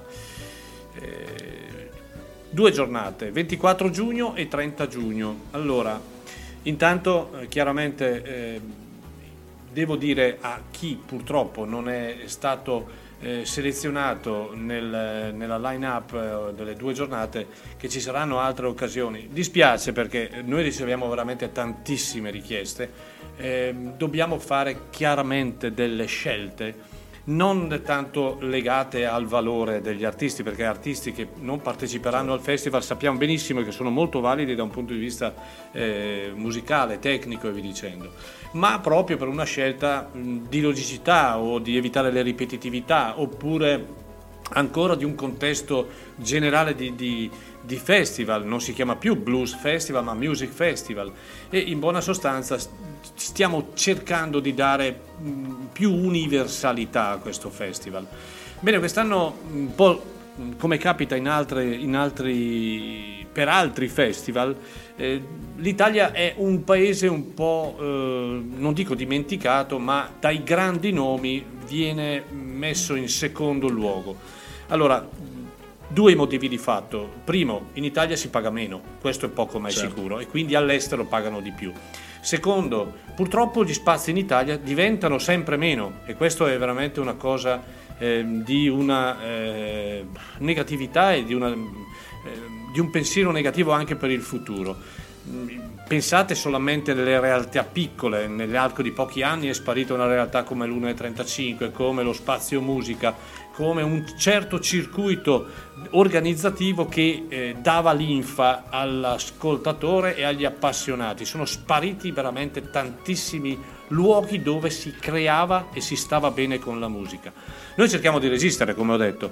Abbiamo avuto due anni fa dei grandi nomi come Gavet Mule, come Thorogood, al- altri anni abbiamo avuto John Hyatt, Kenny Wayne Shepherd e via dicendo. Io credo che il festival di quest'anno è un festival di tutto rispetto, visto i nomi che abbiamo inserito nelle due giornate. Iniziamo prima a parlarvi della prima giornata che vedrà eh, alcuni eh, cantautori di una certa importanza per quanto riguarda la cultura musicale, che sono Colin Linden, un produttore, grandissimo chitarrista, grandissimo polistrumentista, grande amico di Bruce Coburn, eh, Lee Fardon, che per anni è stato, eh, è stato, lì lì per diventare davvero anche famosissimo, poi purtroppo eh, molte avversità della vita lo hanno costretto a, un, a, una, a una figura di sparring partner più o meno. E Loro Abbiati, una grande realtà italiana, che con l'ultimo album si sta davvero facendo notare. Poi abbiamo inserito una cosa che a me piace molto, GG Telesforo Big Mama Legacy. È una realtà completamente diversa, sono sette elementi sul palco che io credo ci faranno notevolmente divertire. Questo è un personaggio legato al mondo del jazz, del ma, jazz. Non solo, ma non solo. Sì, sì. Grande esperienza, siamo felici di averlo a Chiari. Come headliner della prima giornata, qualcuno questo nome dirà poco, io vi dico semplicemente che è una delle più belle scoperte che io abbia fatto nell'ultimo anno. Robert John and the Rick è una formazione di cinque elementi che proviene dalla California e mm, ha un suono tipicamente sudista, molto legato all'Alman Brothers, all'Ina Skinner, un suono potente ma eh, nella voce di Robert John ci ricorda anche i grandi cantautori, Steve Earle ad esempio, una voce possente, una voce piena ed è un concerto, credetemi, meraviglioso. Quindi il primo giorno, che è il 24 giugno, è vero è un lunedì, ma comunque anche Coburn è martedì e pure sold out, quindi non, non, mi faccio più segmentali per quanto riguarda la giornata. Il 24 giugno avremo 5 concerti, uno più bello dell'altro. La location è sempre la stessa, Istituto San Bernardino, là sotto dove si può tranquillamente bere birra, mangiare, ascoltare grande musica e soprattutto divertirsi, che è la cosa più importante. Questo era quello che volevo dirvi. Allora, poi parliamo della seconda giornata. E, e, dopo le vicissitudini de, dei poveri giocatori dello Zaire, purtroppo, ma eh, questo è. Io credo che già altre situazioni simili sono successe sì, poi, sì. perché i, questi regimi che costringono poi, in Iran mi sembrava sì. che fosse successa una roba del genere, che costringono addirittura degli atleti a, a ottenere per forza dei risultati, altrimenti possono avere delle ripercussioni fisiche o comunque sì, sì. psichiche, è fuori da ogni concezione sì, umana. C'è, c'è un esempio del, legato alle Olimpiadi di Mosca del 1980 di una ginnasta russa, la Myokhina, che è praticamente rimasta tetraplegica perché eh, nonostante avesse subito un infortunio il regime voleva che dovesse necessariamente gareggiare perché era favorita per la medaglia d'oro in allenamento provando un esercizio particolarmente difficile cadde sulla schiena ed è rimasta poi tetraplegica eh, allucinante sì, sì. mentre invece eh, in Inghilterra un personaggio come Rod Stewart che peraltro doveva diventare un, un calciatore aveva le doti per diventare sì. un grande calciatore ma parallelamente aveva le doti primo di amare il rock e poi di amare anche la bottiglia. E, e probabilmente se avesse giocato si sarebbe trovato con quella nazionale scozzese. Ah, probabile, Che probabile. prima perché l'età è quella, È la, la squadra di Joe Jordan. Ma lui in realtà già giocava nelle giovanili del Brentford, Del Brent, che è una sì, squadra comunque di tutto rispetto in Inghilterra. Solo che chiaramente poi, come ho detto prima, eh, il rock and roll l'ha chiamato la- in maniera più, più forte. ecco. E- e- e- ecco, però da sempre lui è un grandissimo tifoso del Celtic. Il Celtic l'ha anche nominato ambasciatore, eh, un Sì. premio speciale. no? E anche i, i collaboratori di una band storica famosissima che andrebbe riascoltata, eh, i Faces, erano tutti amanti di calcio, ovviamente non tutti della stessa squadra, come è normale che sia, però ricordare una formazione con Ronnie Lane, Ian McLagan, Kenny Jones, Ron Wood e Rod Stewart è qualcosa di impressionante. Guarda, guarda cosa ha in mano Ron- eh, Rod Stewart, la bottiglia, la bottiglia, ma è normale, però eh, eh, era una formazione di, di un livello mostruoso. I Faces hanno- non sono durati moltissimo, purtroppo credo tre o quattro album e hanno però registrato in un periodo che è andato dal 71 al 73 delle registrazioni alla BBC, era uso e costume per tanti, per i più importanti fare queste registrazioni. La registrazione è uscita qualche anno fa e si chiama Had Me a Real Good Time at the BBC. Ci sono dei pezzi molto lunghi, la registrazione a livello qualitativo non è eccezionale, ma eh, vale la pena ascoltarla. Twisting the Night Away e ascoltate la voce di Rod Stewart, poi capirete perché ha scelto la musica.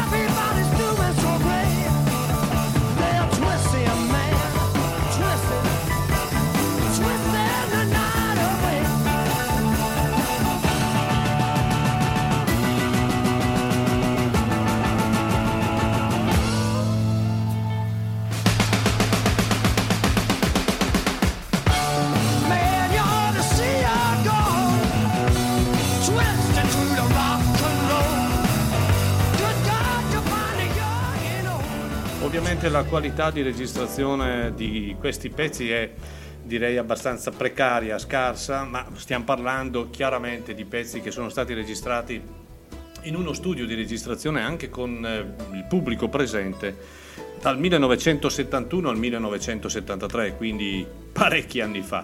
Però, come ho detto, avere una formazione con Ronnie Lane, Ian McLagan, Kenny Jones, Ron Wood, Rod Stewart insieme era un, un, classico supergruppo che purtroppo è durato, ripeto, non moltissimo, ma que, per quel poco che è durato ci ha lasciato una grande, una grande eredità. Ehm, l'ho detto prima, no? anticipando il, il festival di quest'anno di giugno, eh, che ehm, ci saranno sicuramente delle, dei gruppi, dei, dei, musicisti che rimarranno un po' delusi. Mi, infatti mi è arrivata una, una, una, prima, una prima segnalazione. Eh, vi ripeto, lo spazio a Chiari esiste, esisterà e ci, ci sarà modo per tutti di potersi esibire. Chi si, è stato escluso o comunque non inserito nella line-up del festival eh, non si senta offeso perché non è assolutamente no, nostra intenzione minimamente offendere nessuno, eh, ma è frutto, ripeto ancora, di una scelta comune in, in sede di commissione che ha voluto così. Ripeto, non è chiudere le porte in faccia a nessuno, quindi certo. state tranquilli che avrete spazio tutti di poter suonare o in radio o al festival o comunque sia anche nelle, nelle altre situazioni. Peraltro, eh, lo anticipo, noi da settembre barra ottobre dovremmo avere a disposizione il nuovo teatro di eh, Chiari, un teatro che sorgerà in una maniera meravigliosa e darà ancora più lustro no, ai concerti che realizzeremo. Vai Vincenzo. No, è anche un risvolto positivo perché vuol dire che di musica di qualità comunque fortunatamente se ne fa ancora tanta, tanto da avere l'imbarazzo della scelta. Ma sì, ma indubbiamente quello... sì. ma poi, eh, allora, dobbiamo, qui potremmo parlare tre ore di questa sì, certo. situazione. Certo. Purtroppo c'è tanta gente che sa suonare e suona in Italia, purtroppo i posti sono pochi, sono diventa pochi. sempre meno, di conseguenza si fa da, davvero molta fatica. È un problema poi comune a tutta Italia. E Rimaniamo nella ginnastica, visto che ho fatto quel riferimento, e in questo caso parliamo veramente di un'icona della storia dello sport. Nadia Comaneci, o come dicono i rumeni, Comaneci, con questa I che sfuma, e questo suono metà tra la E e la O. E penso che non abbia bisogno di presentazione, è stata una delle più grandi ginnaste, probabilmente in assoluto l'icona più grande della storia della ginnastica e, ma ha avuto anche una vita travagliata proprio per il coinvolgimento che la sua carriera fin da subito ha avuto con il regime di Nicolae Ceausescu. Eh, Nadia Comaneci nasce in una, una, cittadina come Chiari o, come Erba, dove io, Onesti, in, ehm, nella Moldova rumena. Eh, viene scoperta da questo allenatore federale, eh, Bela Karoi, che è un esponente della minoranza ungherese della Transilvania e viene colpito subito non solo dalla sua eh, grande eh, flessi- dalla sua grande atleticità ma dal suo senso della disciplina innato cosa non da poco perché la scuola di Bela Caroi si rivela essere mh, poco differente dalle carceri di Ceausescu. Disciplina rigidissima eh, mangiare razionato perché, per evitare che le ragazze eh, ingrassino. Eh, addirittura si mormora che venivano controllati in bagno affinché non bevessero. Eh, mentre, quindi, eh, Beh, insomma, se vogliamo, se, se, ben ti ricordi, sì, il sì. regime della DDR con le nuotatrici erano praticamente tutte uomini. Sì, sì, sì, sì, sì, sì, assolutamente sì. Ah, assolutamente sì, assolutamente sì. E, ehm, quindi è veramente una disciplina molto dura. Chiaro, essendo nata in una realtà come la Romania, sottoposta a un regime così feroce, in qualche modo si è già un po' allenati, diciamo. Vero. E da giovanissima esordisce subito a livello internazionale, comincia a vincere prime competizioni, nel 76 a 14 anni e mezzo arriva all'Olimpiade di Montreal come favorita e qui eh, soprattutto alle parallele asimmetriche si produce un esercizio eh, con dei movimenti, delle figure mai proposte fino ad allora che tuttora per molte ginnaste è difficile riproporre ed ottiene per la prima volta un 10. Il, il uh, voto che, che, certifica la perfezione a livello olimpico. Uh, non è il primo 10 in assoluto perché nel 67 l'aveva ottenuto una cecoslovacca, Vera Czaslavska, nei campionati europei.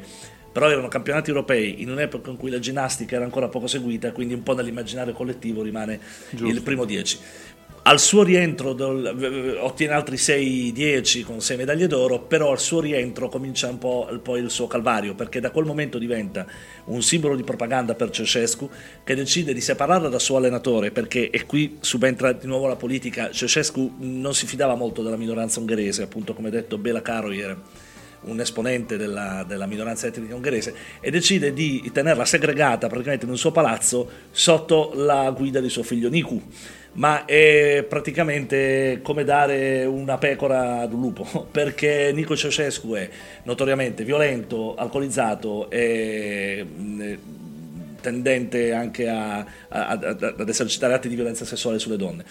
Per la Comaneci è un, un inferno tanto che diventa bulimica e allora a quel punto per correre i pari Ceausescu richiama Bela Caro e la affida nuovamente alle sicure e nell'80 Mosca è in grado di vincere nuovamente eh, tre medaglie d'oro. La sua vita però rimane un inferno, è sempre eh, chiusa in questa gabbia dorata di palazzi, dei grandi hotel, ma praticamente sorvegliata a vista perché nel frattempo Bela Caro, il suo allenatore, è fu- fuggito negli Stati Uniti e Ceausescu vuole evitare che anche la Comaneci, che è un simbolo, venga Vada vada negli Stati Uniti. Esatto. E regge in qualche modo tra varie traversie fino al 1989, poi nel momento in cui comincia ad affievolirsi la presa del regime comunista in Romania cominciano i primi, eh, le, le- le- le prime eh, turbulenze di piazza, riesce eh, scappando a piedi attraverso il, il confine ungherese arriva tutta infangata perché ha do- dovuto attraversare un lago che nel frattempo si è la crosta ghiacciata si è nel frat- ha ha ceduto quindi Sì, sì. praticamente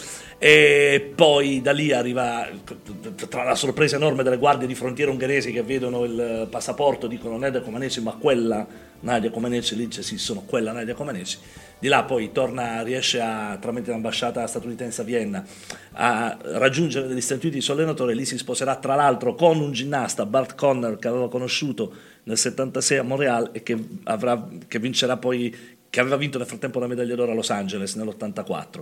Una storia terribile, ma poi risoltasi veramente a lieto fine. Oggi la Nadia Comaneci è una donna felice, un'imprenditrice, eh, veramente una donna di successo.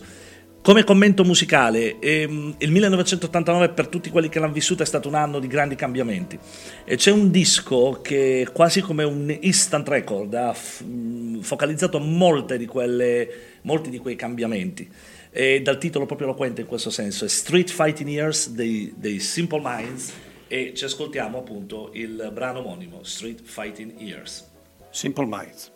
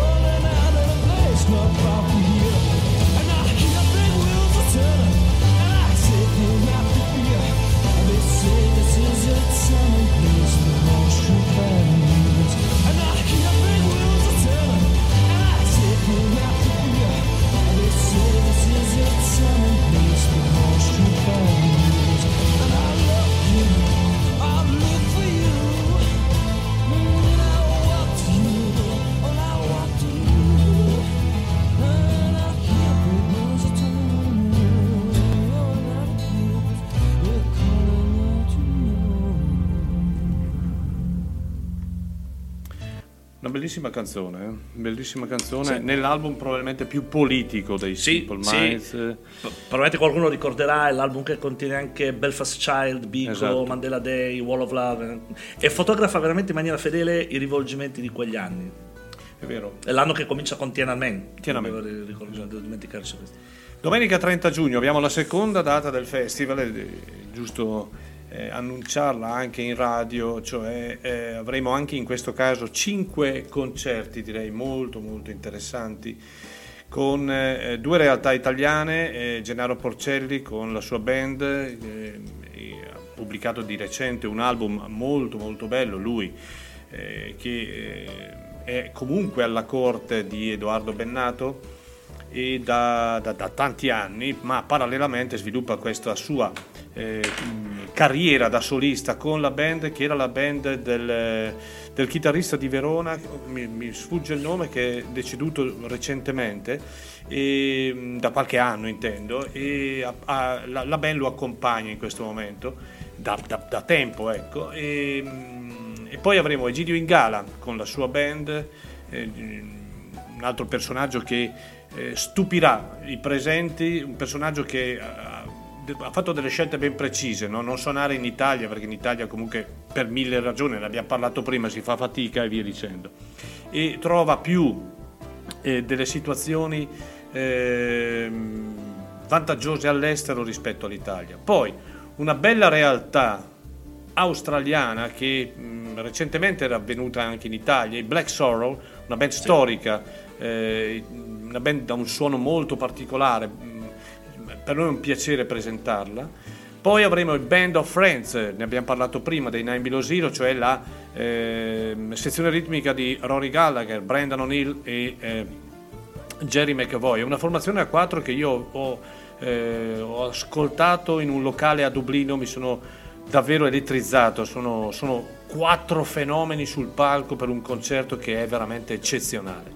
E poi avremo il ritorno in Italia di Eric Bibb, chiaramente con la band, ed Eric Bibb è un altro personaggio molto legato a Chiari perché sarebbe la terza volta L'ultima volta fu nel festival del 2019 dove probabilmente in molti di voi si ricordano che è stato probabilmente il concerto più bello dell'intera giornata. Tornerà con una grande band, tornerà con questo concerto che per ora è l'unico concerto italiano di RB. Questa sarà la domenica 30 giugno. Poi comunque piano piano andremo a proprio a presentare il festival, ad ascoltare anche nelle prossime domeniche brani di questi, di questi artisti.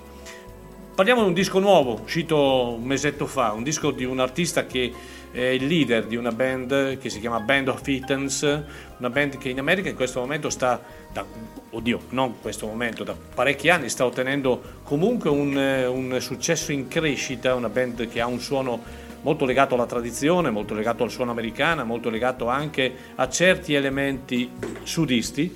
Ebbene, il leader si chiama Tyler Ramsey e è alla terza o quarta prova discografica da solista con questo New Lost Age ed è un disco da assaporare dall'inizio alla fine. Ci sono dei momenti davvero di grande atmosfera e di grande intensità. C'è anche una canzone peraltro dedicata allo scomparso straordinario musicista incompreso molto probabilmente e non da un punto di vista musicale ma parlo di altro, Neil Casal che si chiama Flair. Ebbene, eh, la canzone che ho scelto per voi si chiama semplicemente This Ghost, questi fantasmi e eh, lui è, ripeto, Tyler Ramsey dal, ehm, da questo album che si chiama New Lost Age.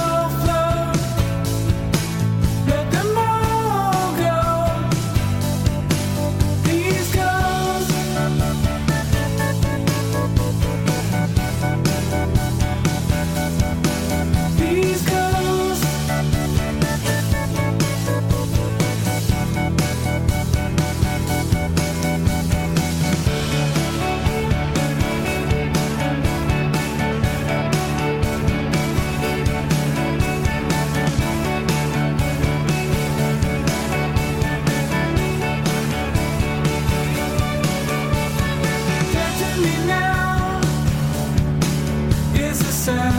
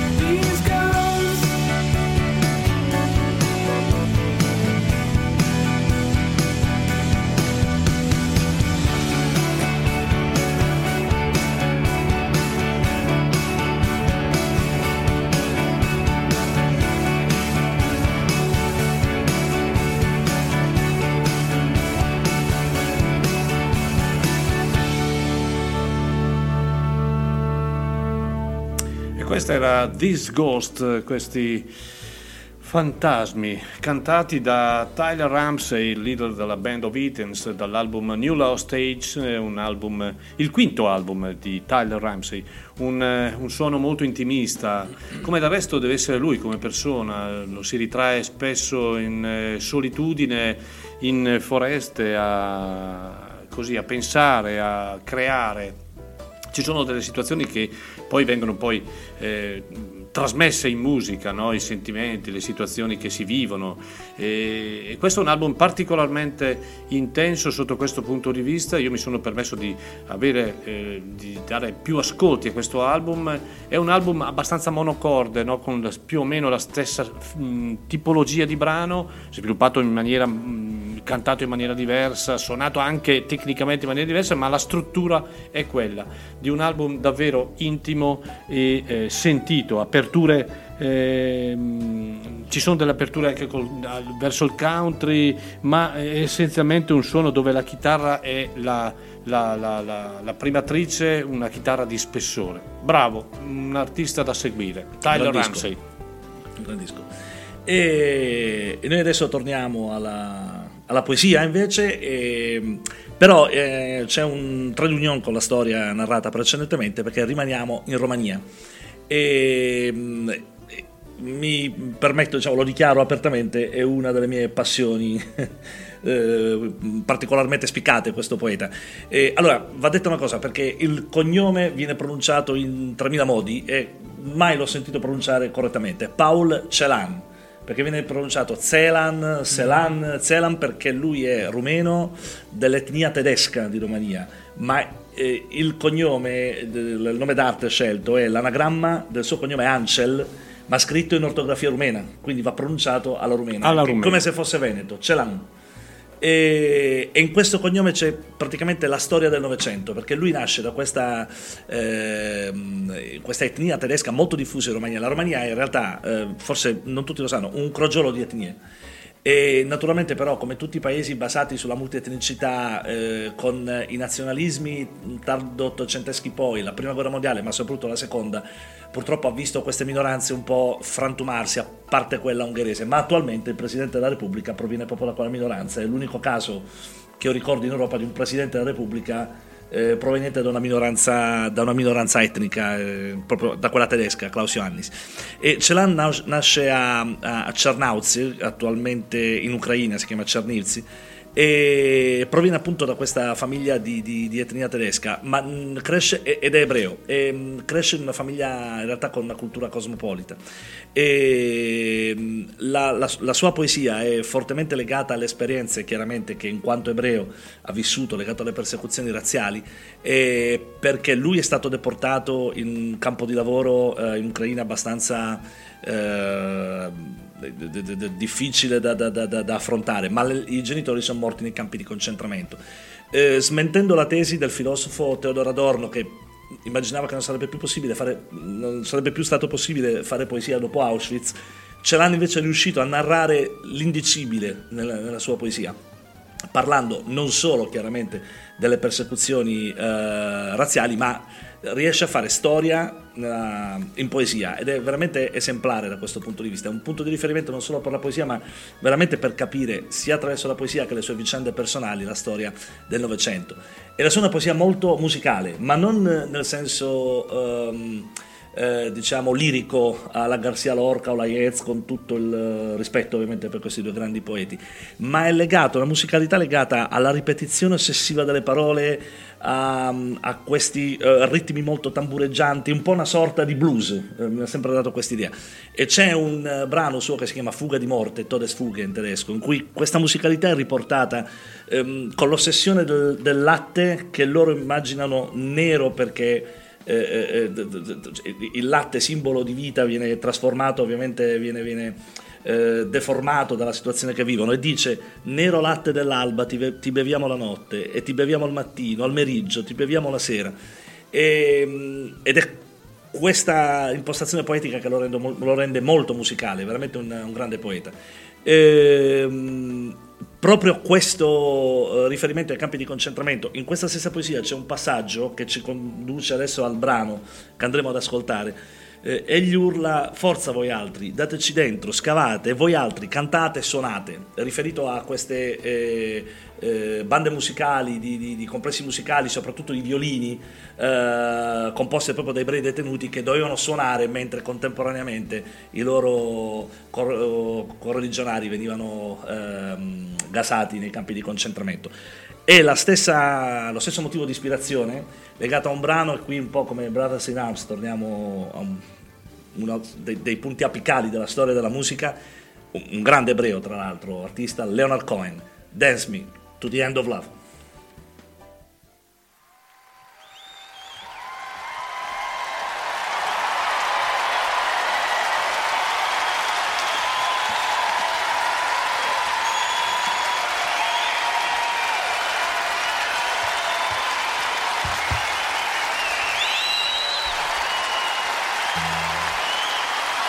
So much, friend.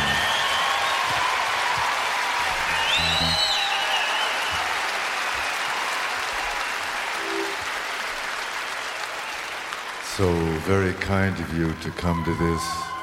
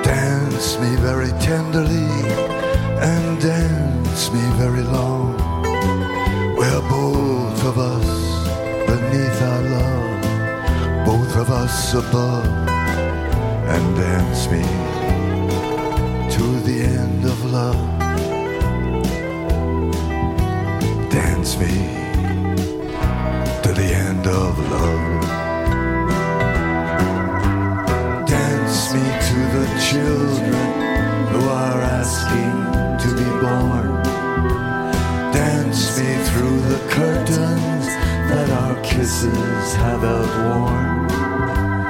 Raise a tent of shelter now, though every thread is torn. And dance me to the end of love.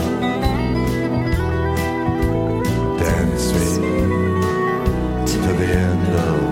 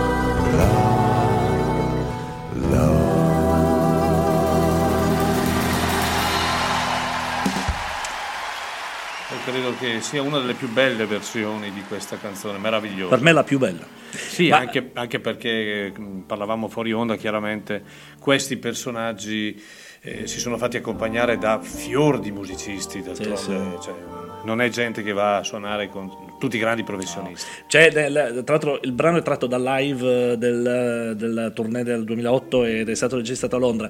C'è Who by Fire, altra canzone legata eh, sempre alla storia, eh, de- de- de- in questo caso di Israele, con un'introduzione di Javier Mas con questa specie di liuto che va avanti per otto minuti, ma è una cosa straziante ed è veramente molto bello. Qui poi tra l'altro si uniscono una mia grande passione poetica e una mia grande passione musicale, Musicale. E, e c'è una corrispondenza quando, eh, rispetto alla frase che leggevo prima di Celan, è, è- è esattamente il, il- ricalca l'inizio della canzone di Cohen quando dice Dance me to your beauty with a burning violin, quindi balliamo per la tua bellezza Per con un tua violino bellezza. in fiamme, è Esatto. riferito alla, ste- alla stessa ispirazione. ovviamente, ovviamente. Bene, eh, adesso andiamo in, in- in Irlanda, una terra che io mh, ho- ne ho sempre sentito parlare, ma ho scoperto poi lo scorso settembre e ne sono rimasto veramente eh, colpito in maniera chiaramente positiva.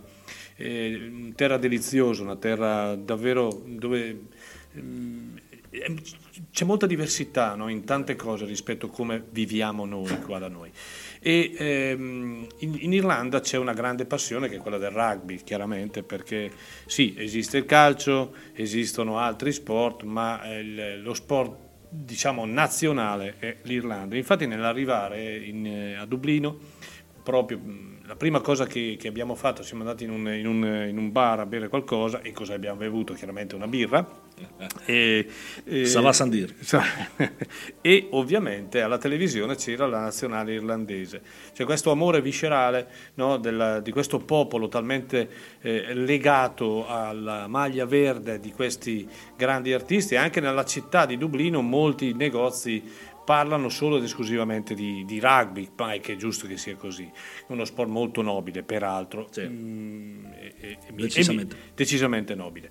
Mh, I Moving Arts, in arte, eh, o meglio, questa straordinaria band che era capitanata all'inizio da Christy Moore, poi eh, una volta che, che se n'è andato dai Moving Arts non hanno avuto una grande attività eh, dopo appunto la sua dipartita, eh, sono molto legati anche a questo movimento del rugby. E lo si può notare anche dalla alla presenza dei, dei tanti fans che ancora ha questa, questa band a Dublino eh, ai loro concerti. Ebbene nel 2007 c'è stata una reunion dei, dei Moving Arts eh, che ha prodotto un live in Dublin. Non sono molte le pubblicazioni eh, diciamo eh, discografiche di questa band, eh, non tantissime, e eh, qui però troviamo una band in forma meravigliosa, è un album registrato nel 2007 ovviamente a Dublino, sono 10 tracce e la, la particolarità è che sono 10 tracce eh, senza voce, quindi tutte strumentali,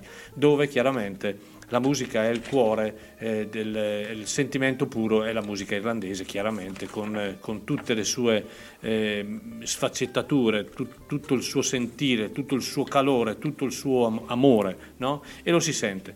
Eh, è un album che mh, non ti dico Vincenzo tutte le sere, ma molto spesso ascolto perché non tanto perché mi ricorda la vacanza, no, ma proprio perché me lo sento proprio come un, eh, un quasi un qualcosa di mio. E non so dare, a volte non, non riusciamo a dare le spiegazioni attraverso l'ascolto della musica, però in questo caso con queste canzoni, che alcune delle quali sono assolutamente sconosciute, ehm, nascono delle vibrazioni particolari. E allora, La allora- musica irlandese ha, ha un grande potere evocativo. eh. Assolutamente. E Finor è il brano che ho scelto per voi. Loro sono appunto i Moving Arts da questa reunion del 2007 live in Dublin.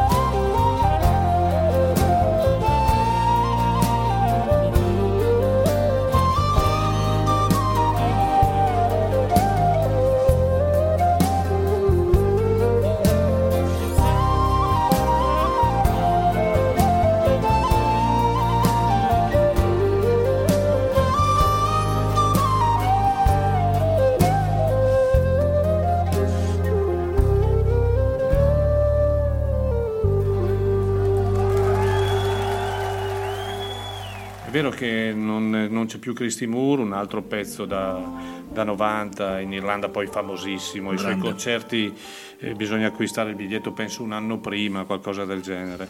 Ma i Moving Arts anche in questa formazione, grandissimi artisti, grandissimi eh, strumentisti per, per un album davvero molto bello, che io ho acquistato peraltro a Dublino, questo Live in Dublin, che io consiglio caldamente a chi ama non la musica irlandese, a chi ama la musica. Punto e basta, mi fermo qui. Perché mh, sono, mh, non lo so, sono situazioni che poi si, si- si sentono dentro, no? E il fatto di amare un certo tipo di musica.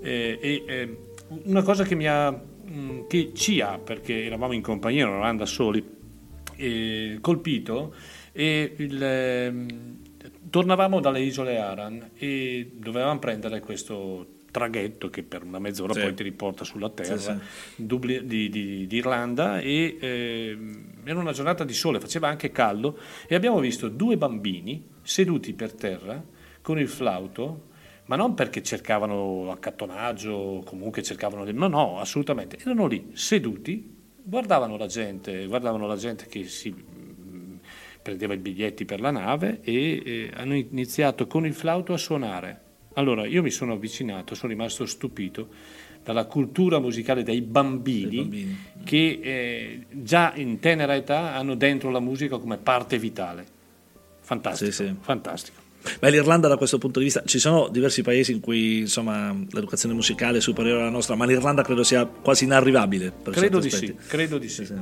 credo Anch'io ho avuto Esatto. questa esperienza. è vero Allora andiamo avanti, torniamo allo sport, ma questa è una storia di sport e musica. Qui la musica ha proprio un ruolo istituzionale nella narrazione.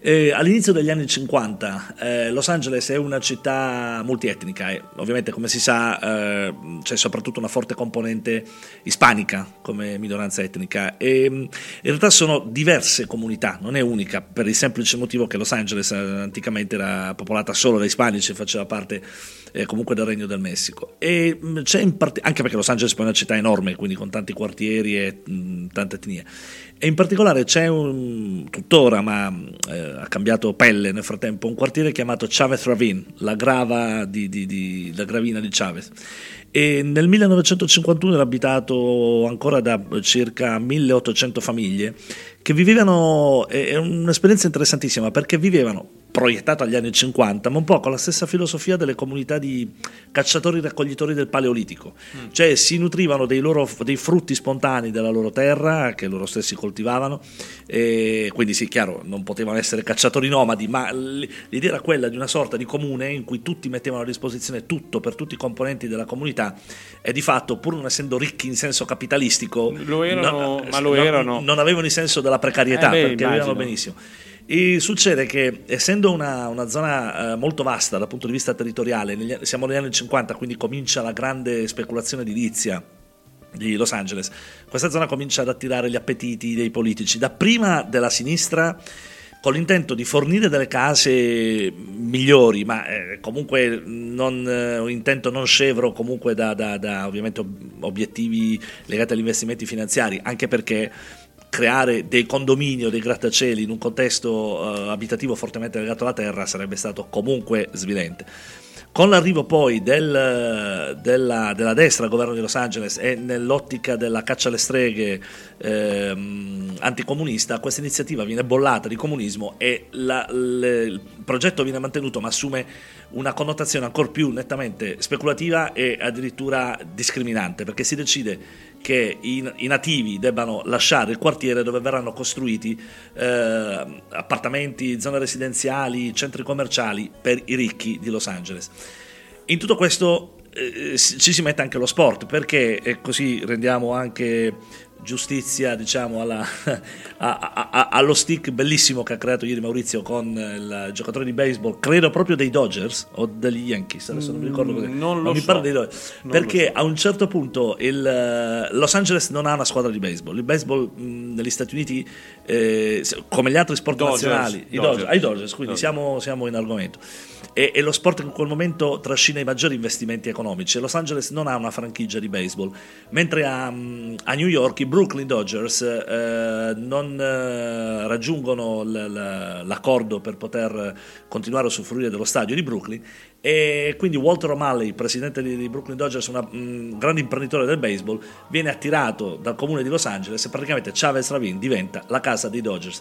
Al posto di queste bellissime case contadine con colline eh, nasce una grande spianata dove, dove viene edificato il campo di baseball. Dovete tenere presente che negli Stati Uniti il campo di baseball è praticamente una città.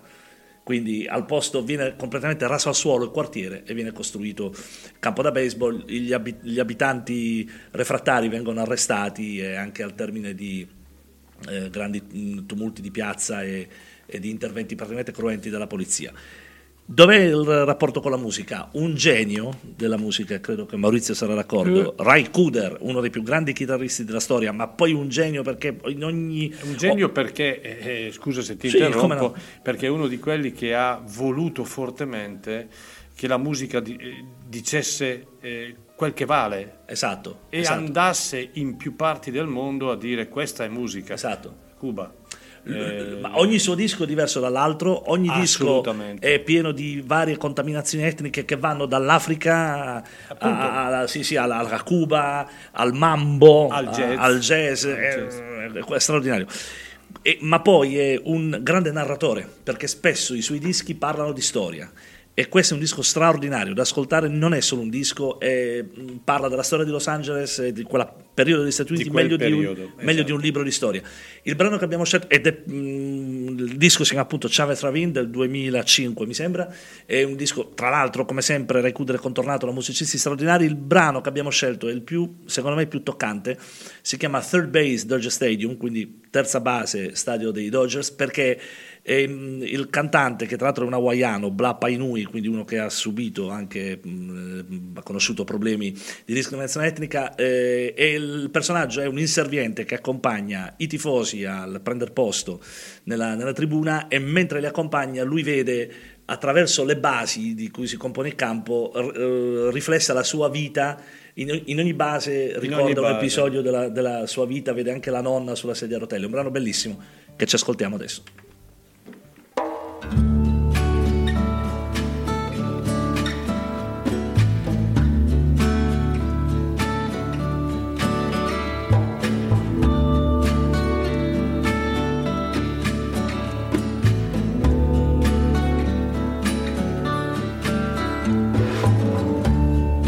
You're a baseball man, as anyone can plainly see. Trade his game in his great plan. Take a little tip from me.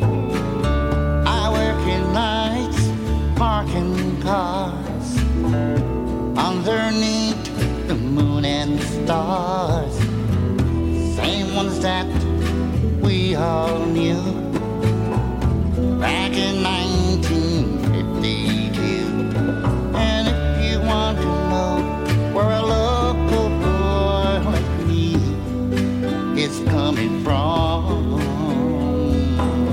third base, Dodger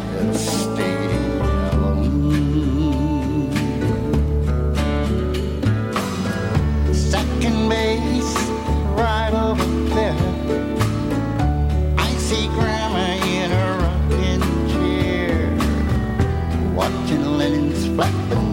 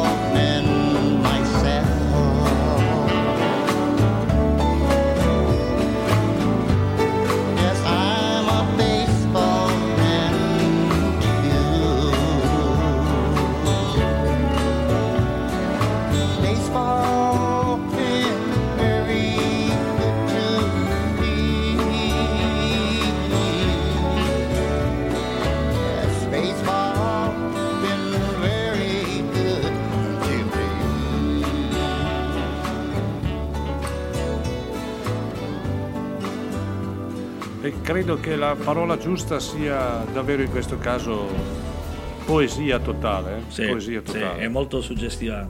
E tra l'altro poi per eh, ri- riparare al misfatto, dato che comunque i latini sono sempre stati a loro volta grandi amanti del baseball, col tempo verranno ingaggiati i giocatori messicani per ringraziarsi il pubblico appunto ispanico, ma eh, il danno ormai era stato Ormai il danno era stato fatto. Noi con Raikuder, eh, o meglio, il sottoscritto per Raikuder farebbe carte false, ma purtroppo da notizie che abbiamo dal 2018 non è più venuto in Europa. Sì. E boh, non si sa. Io onestamente ci spero sempre, la speranza è l'ultima a morire, di poterlo portare a Chiari. Saremo disposti a fare eh, davvero dei grandi sacrifici anche economici per avere un pezzo di storia di, di- di musica. Credo tra l'altro che abbia un problema ad una gamba. Sì, sì, sì. Credo. Sì, sì, il problema di una gamba e, Poi l'età. e anche l'età, indubbiamente anche l'età. Vabbè, eh, va bene, guarda che Coburn non è a molti. Sì, lo eh. so, lo so. Coburn, nonostante la sua veneranda età di 78enne, ancora suona la chitarra come un dio, per cui Sì, voglio dire... Secondo me la differenza è che, che Kuder è impegnato anche su più fronti, perché Sì, poi è produttore, sì, fa un sacco di vero, roba, vero, anche è quello. vero, è vero. Bene, sono le 11.47, siamo in chiusura, abbiamo ancora un paio di pezzi. eh, Un pezzo che voglio mettere adesso è un pezzo che- a cui io sono particolarmente legato e sentimentalmente lo sento sempre come mio. eh, per una questione personale E, ehm, ed è un album registrato a Pompei eh, voi sapete, vi ricordate tanti anni fa il live dei Pink Floyd e dopo tanti tanti anni anche David Gilmour vuole rifare la, l'esperienza di, fa- di registrare un album a Pompei e lo fa con un doppio dal vivo, chiaramente eh, evocativo, eh, un, eh, un doppio dal vivo suonato alla grande, la sua chitarra del resto è una delle chitarre più eh, straordinariamente melodiche e armoniche del, della- del pianeta musica per una band che è stata assolutamente una band eh, iconica mh, nella maniera più totale e una formazione molto allargata Chuck Level ad esempio anche alle tastiere e, mh, perché? Perché David Gilmour è uno molto legato alla- al mondo del calcio, super tifoso dell'Arsenal e addirittura si vocifera o si vociferava che disegnava le eh, trasferte, pardon, le tournée dei Pink Floyd sulla base delle partite in casa o fuori. Non è male. dell'Arsenal. Una bella responsabilità per Una bella l'Arsenal. responsabilità, però onestamente qui è una voce, poi non so se sia vero o meno. Ma al di là di questo, io credo che sempre nei nostri cori Wish You Were Here eh, occupa un posto fondamentale. Assolutamente.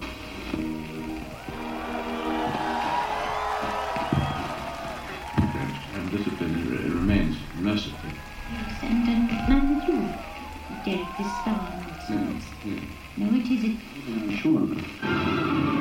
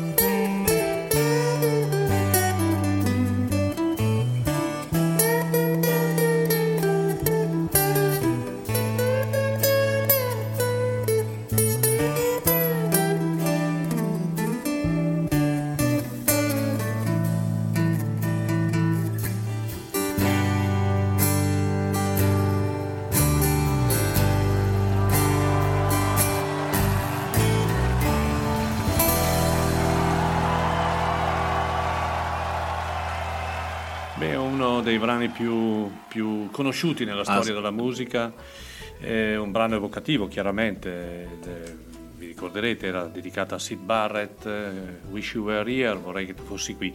E ehm, è bellissimo poi in una realtà come Pompei, meravigliosa da, da sé, eh, ascoltare tutto il pubblico che intona la canzone insieme a lui. Questi sono personaggi che davvero, al di là dell'età, al di là delle, ma hanno segnato il tempo con delle opere indelebili e meravigliose. Ah, poi questo è un altro brano che appartiene alla schiera del- degli apici della storia della, della musica. Direi di sì. Bene, siamo in conclusione, abbiamo ancora un pezzo. Sì, eh, chiudo rapidamente con un ultimo, eh, un ultimo eh, lampo, eh, un'ultima chicca legata alla poesia. E in questo caso parliamo di un poeta non impegnato nel senso sociopolitico, ma dal punto di vista della sua ricerca costante per il rinnovamento del linguaggio. Eh, si chiama Thomas o, o Thomas, come dicono gli svedesi, Tranströmer. È stato premio Nobel nel 2011, poi è morto quattro anni dopo. È stato, per molti c'è un prima e un dopo Tranströmer, perché con il suo linguaggio ha talmente modificato ed esteso l'ambito di quello che si chiama il dicibile in poesia, nel senso che lui si affida a un linguaggio eh, molto per frammenti, quindi scegliendo non più delle- dello stretto necessario delle parole per indicare quel determinato concetto. E da lì si creano dei rimandi per cui eh, ne- nello stesso brano lui riesce a mettere insieme ehm, eh, fisico e, e- e metafisico, storia e antropologia, addirittura storia delle religioni, eh, la dimensione eh, del presente con quella del passato e individuando mh, quindi anche eh, eh, i rapporti a volte metafisici che, che- che intercorrono tra le cose, tra gli elementi. E mh, molto lo potremmo paragonare un po' a una, a una certa lirica di di Franco Battiato, infatti io vedo molti punti di collegamento, ma siccome non mi piacciono le cose scontate, le cose facili, ovviamente sarebbe stato intuitivo proporre un brano di Battiato, invece sono andato a ripescare una band svedese che credo non sia più in attività, si chiamavano Isolation Years e in realtà pur seguendo un filone più legato all'indie rock eh, si sono sempre dichiarati grandi eh, seguaci di Tranströmer, si sono ispirati alle, alle sue poesie, per cui è interessante il, l'accostamento tra Chiaro. la poesia anche un po' se vogliamo metafisica di Tranströmer e questa E versione più solare, più indie, indie rock. Il brano che ci ascoltiamo sì, è tratto dal brano- dal- dall'album Sign Sign del 2007 e si intitola Albino Child, che non è il figlio di Albano, ma è bambino albino. Albino Albino. Vabbè, allora a questo punto, prima di ascoltare il brano, eh, ci salutiamo, ci diamo appuntamento per domenica prossima per un'altra edizione di My Generation. Vi invito ovviamente a non lasciare la radio, ma a tenervela sempre con, con sé, con voi, con, eh, col- col- con, eh, con l'applicazione, con il PC, quello che volete. Fra poco andremo in DAB, fortunatamente, ma eh, stiate- stateci vicino e tesseratevi, mi raccomando, tesseratevi. Grazie a Vincenzo per la Grazie a bellissima te per l'ospitalità Maurizio e grazie a tutti per averci prossima. ascoltato. E alla prossima. Buona domenica a tutti. Buona domenica.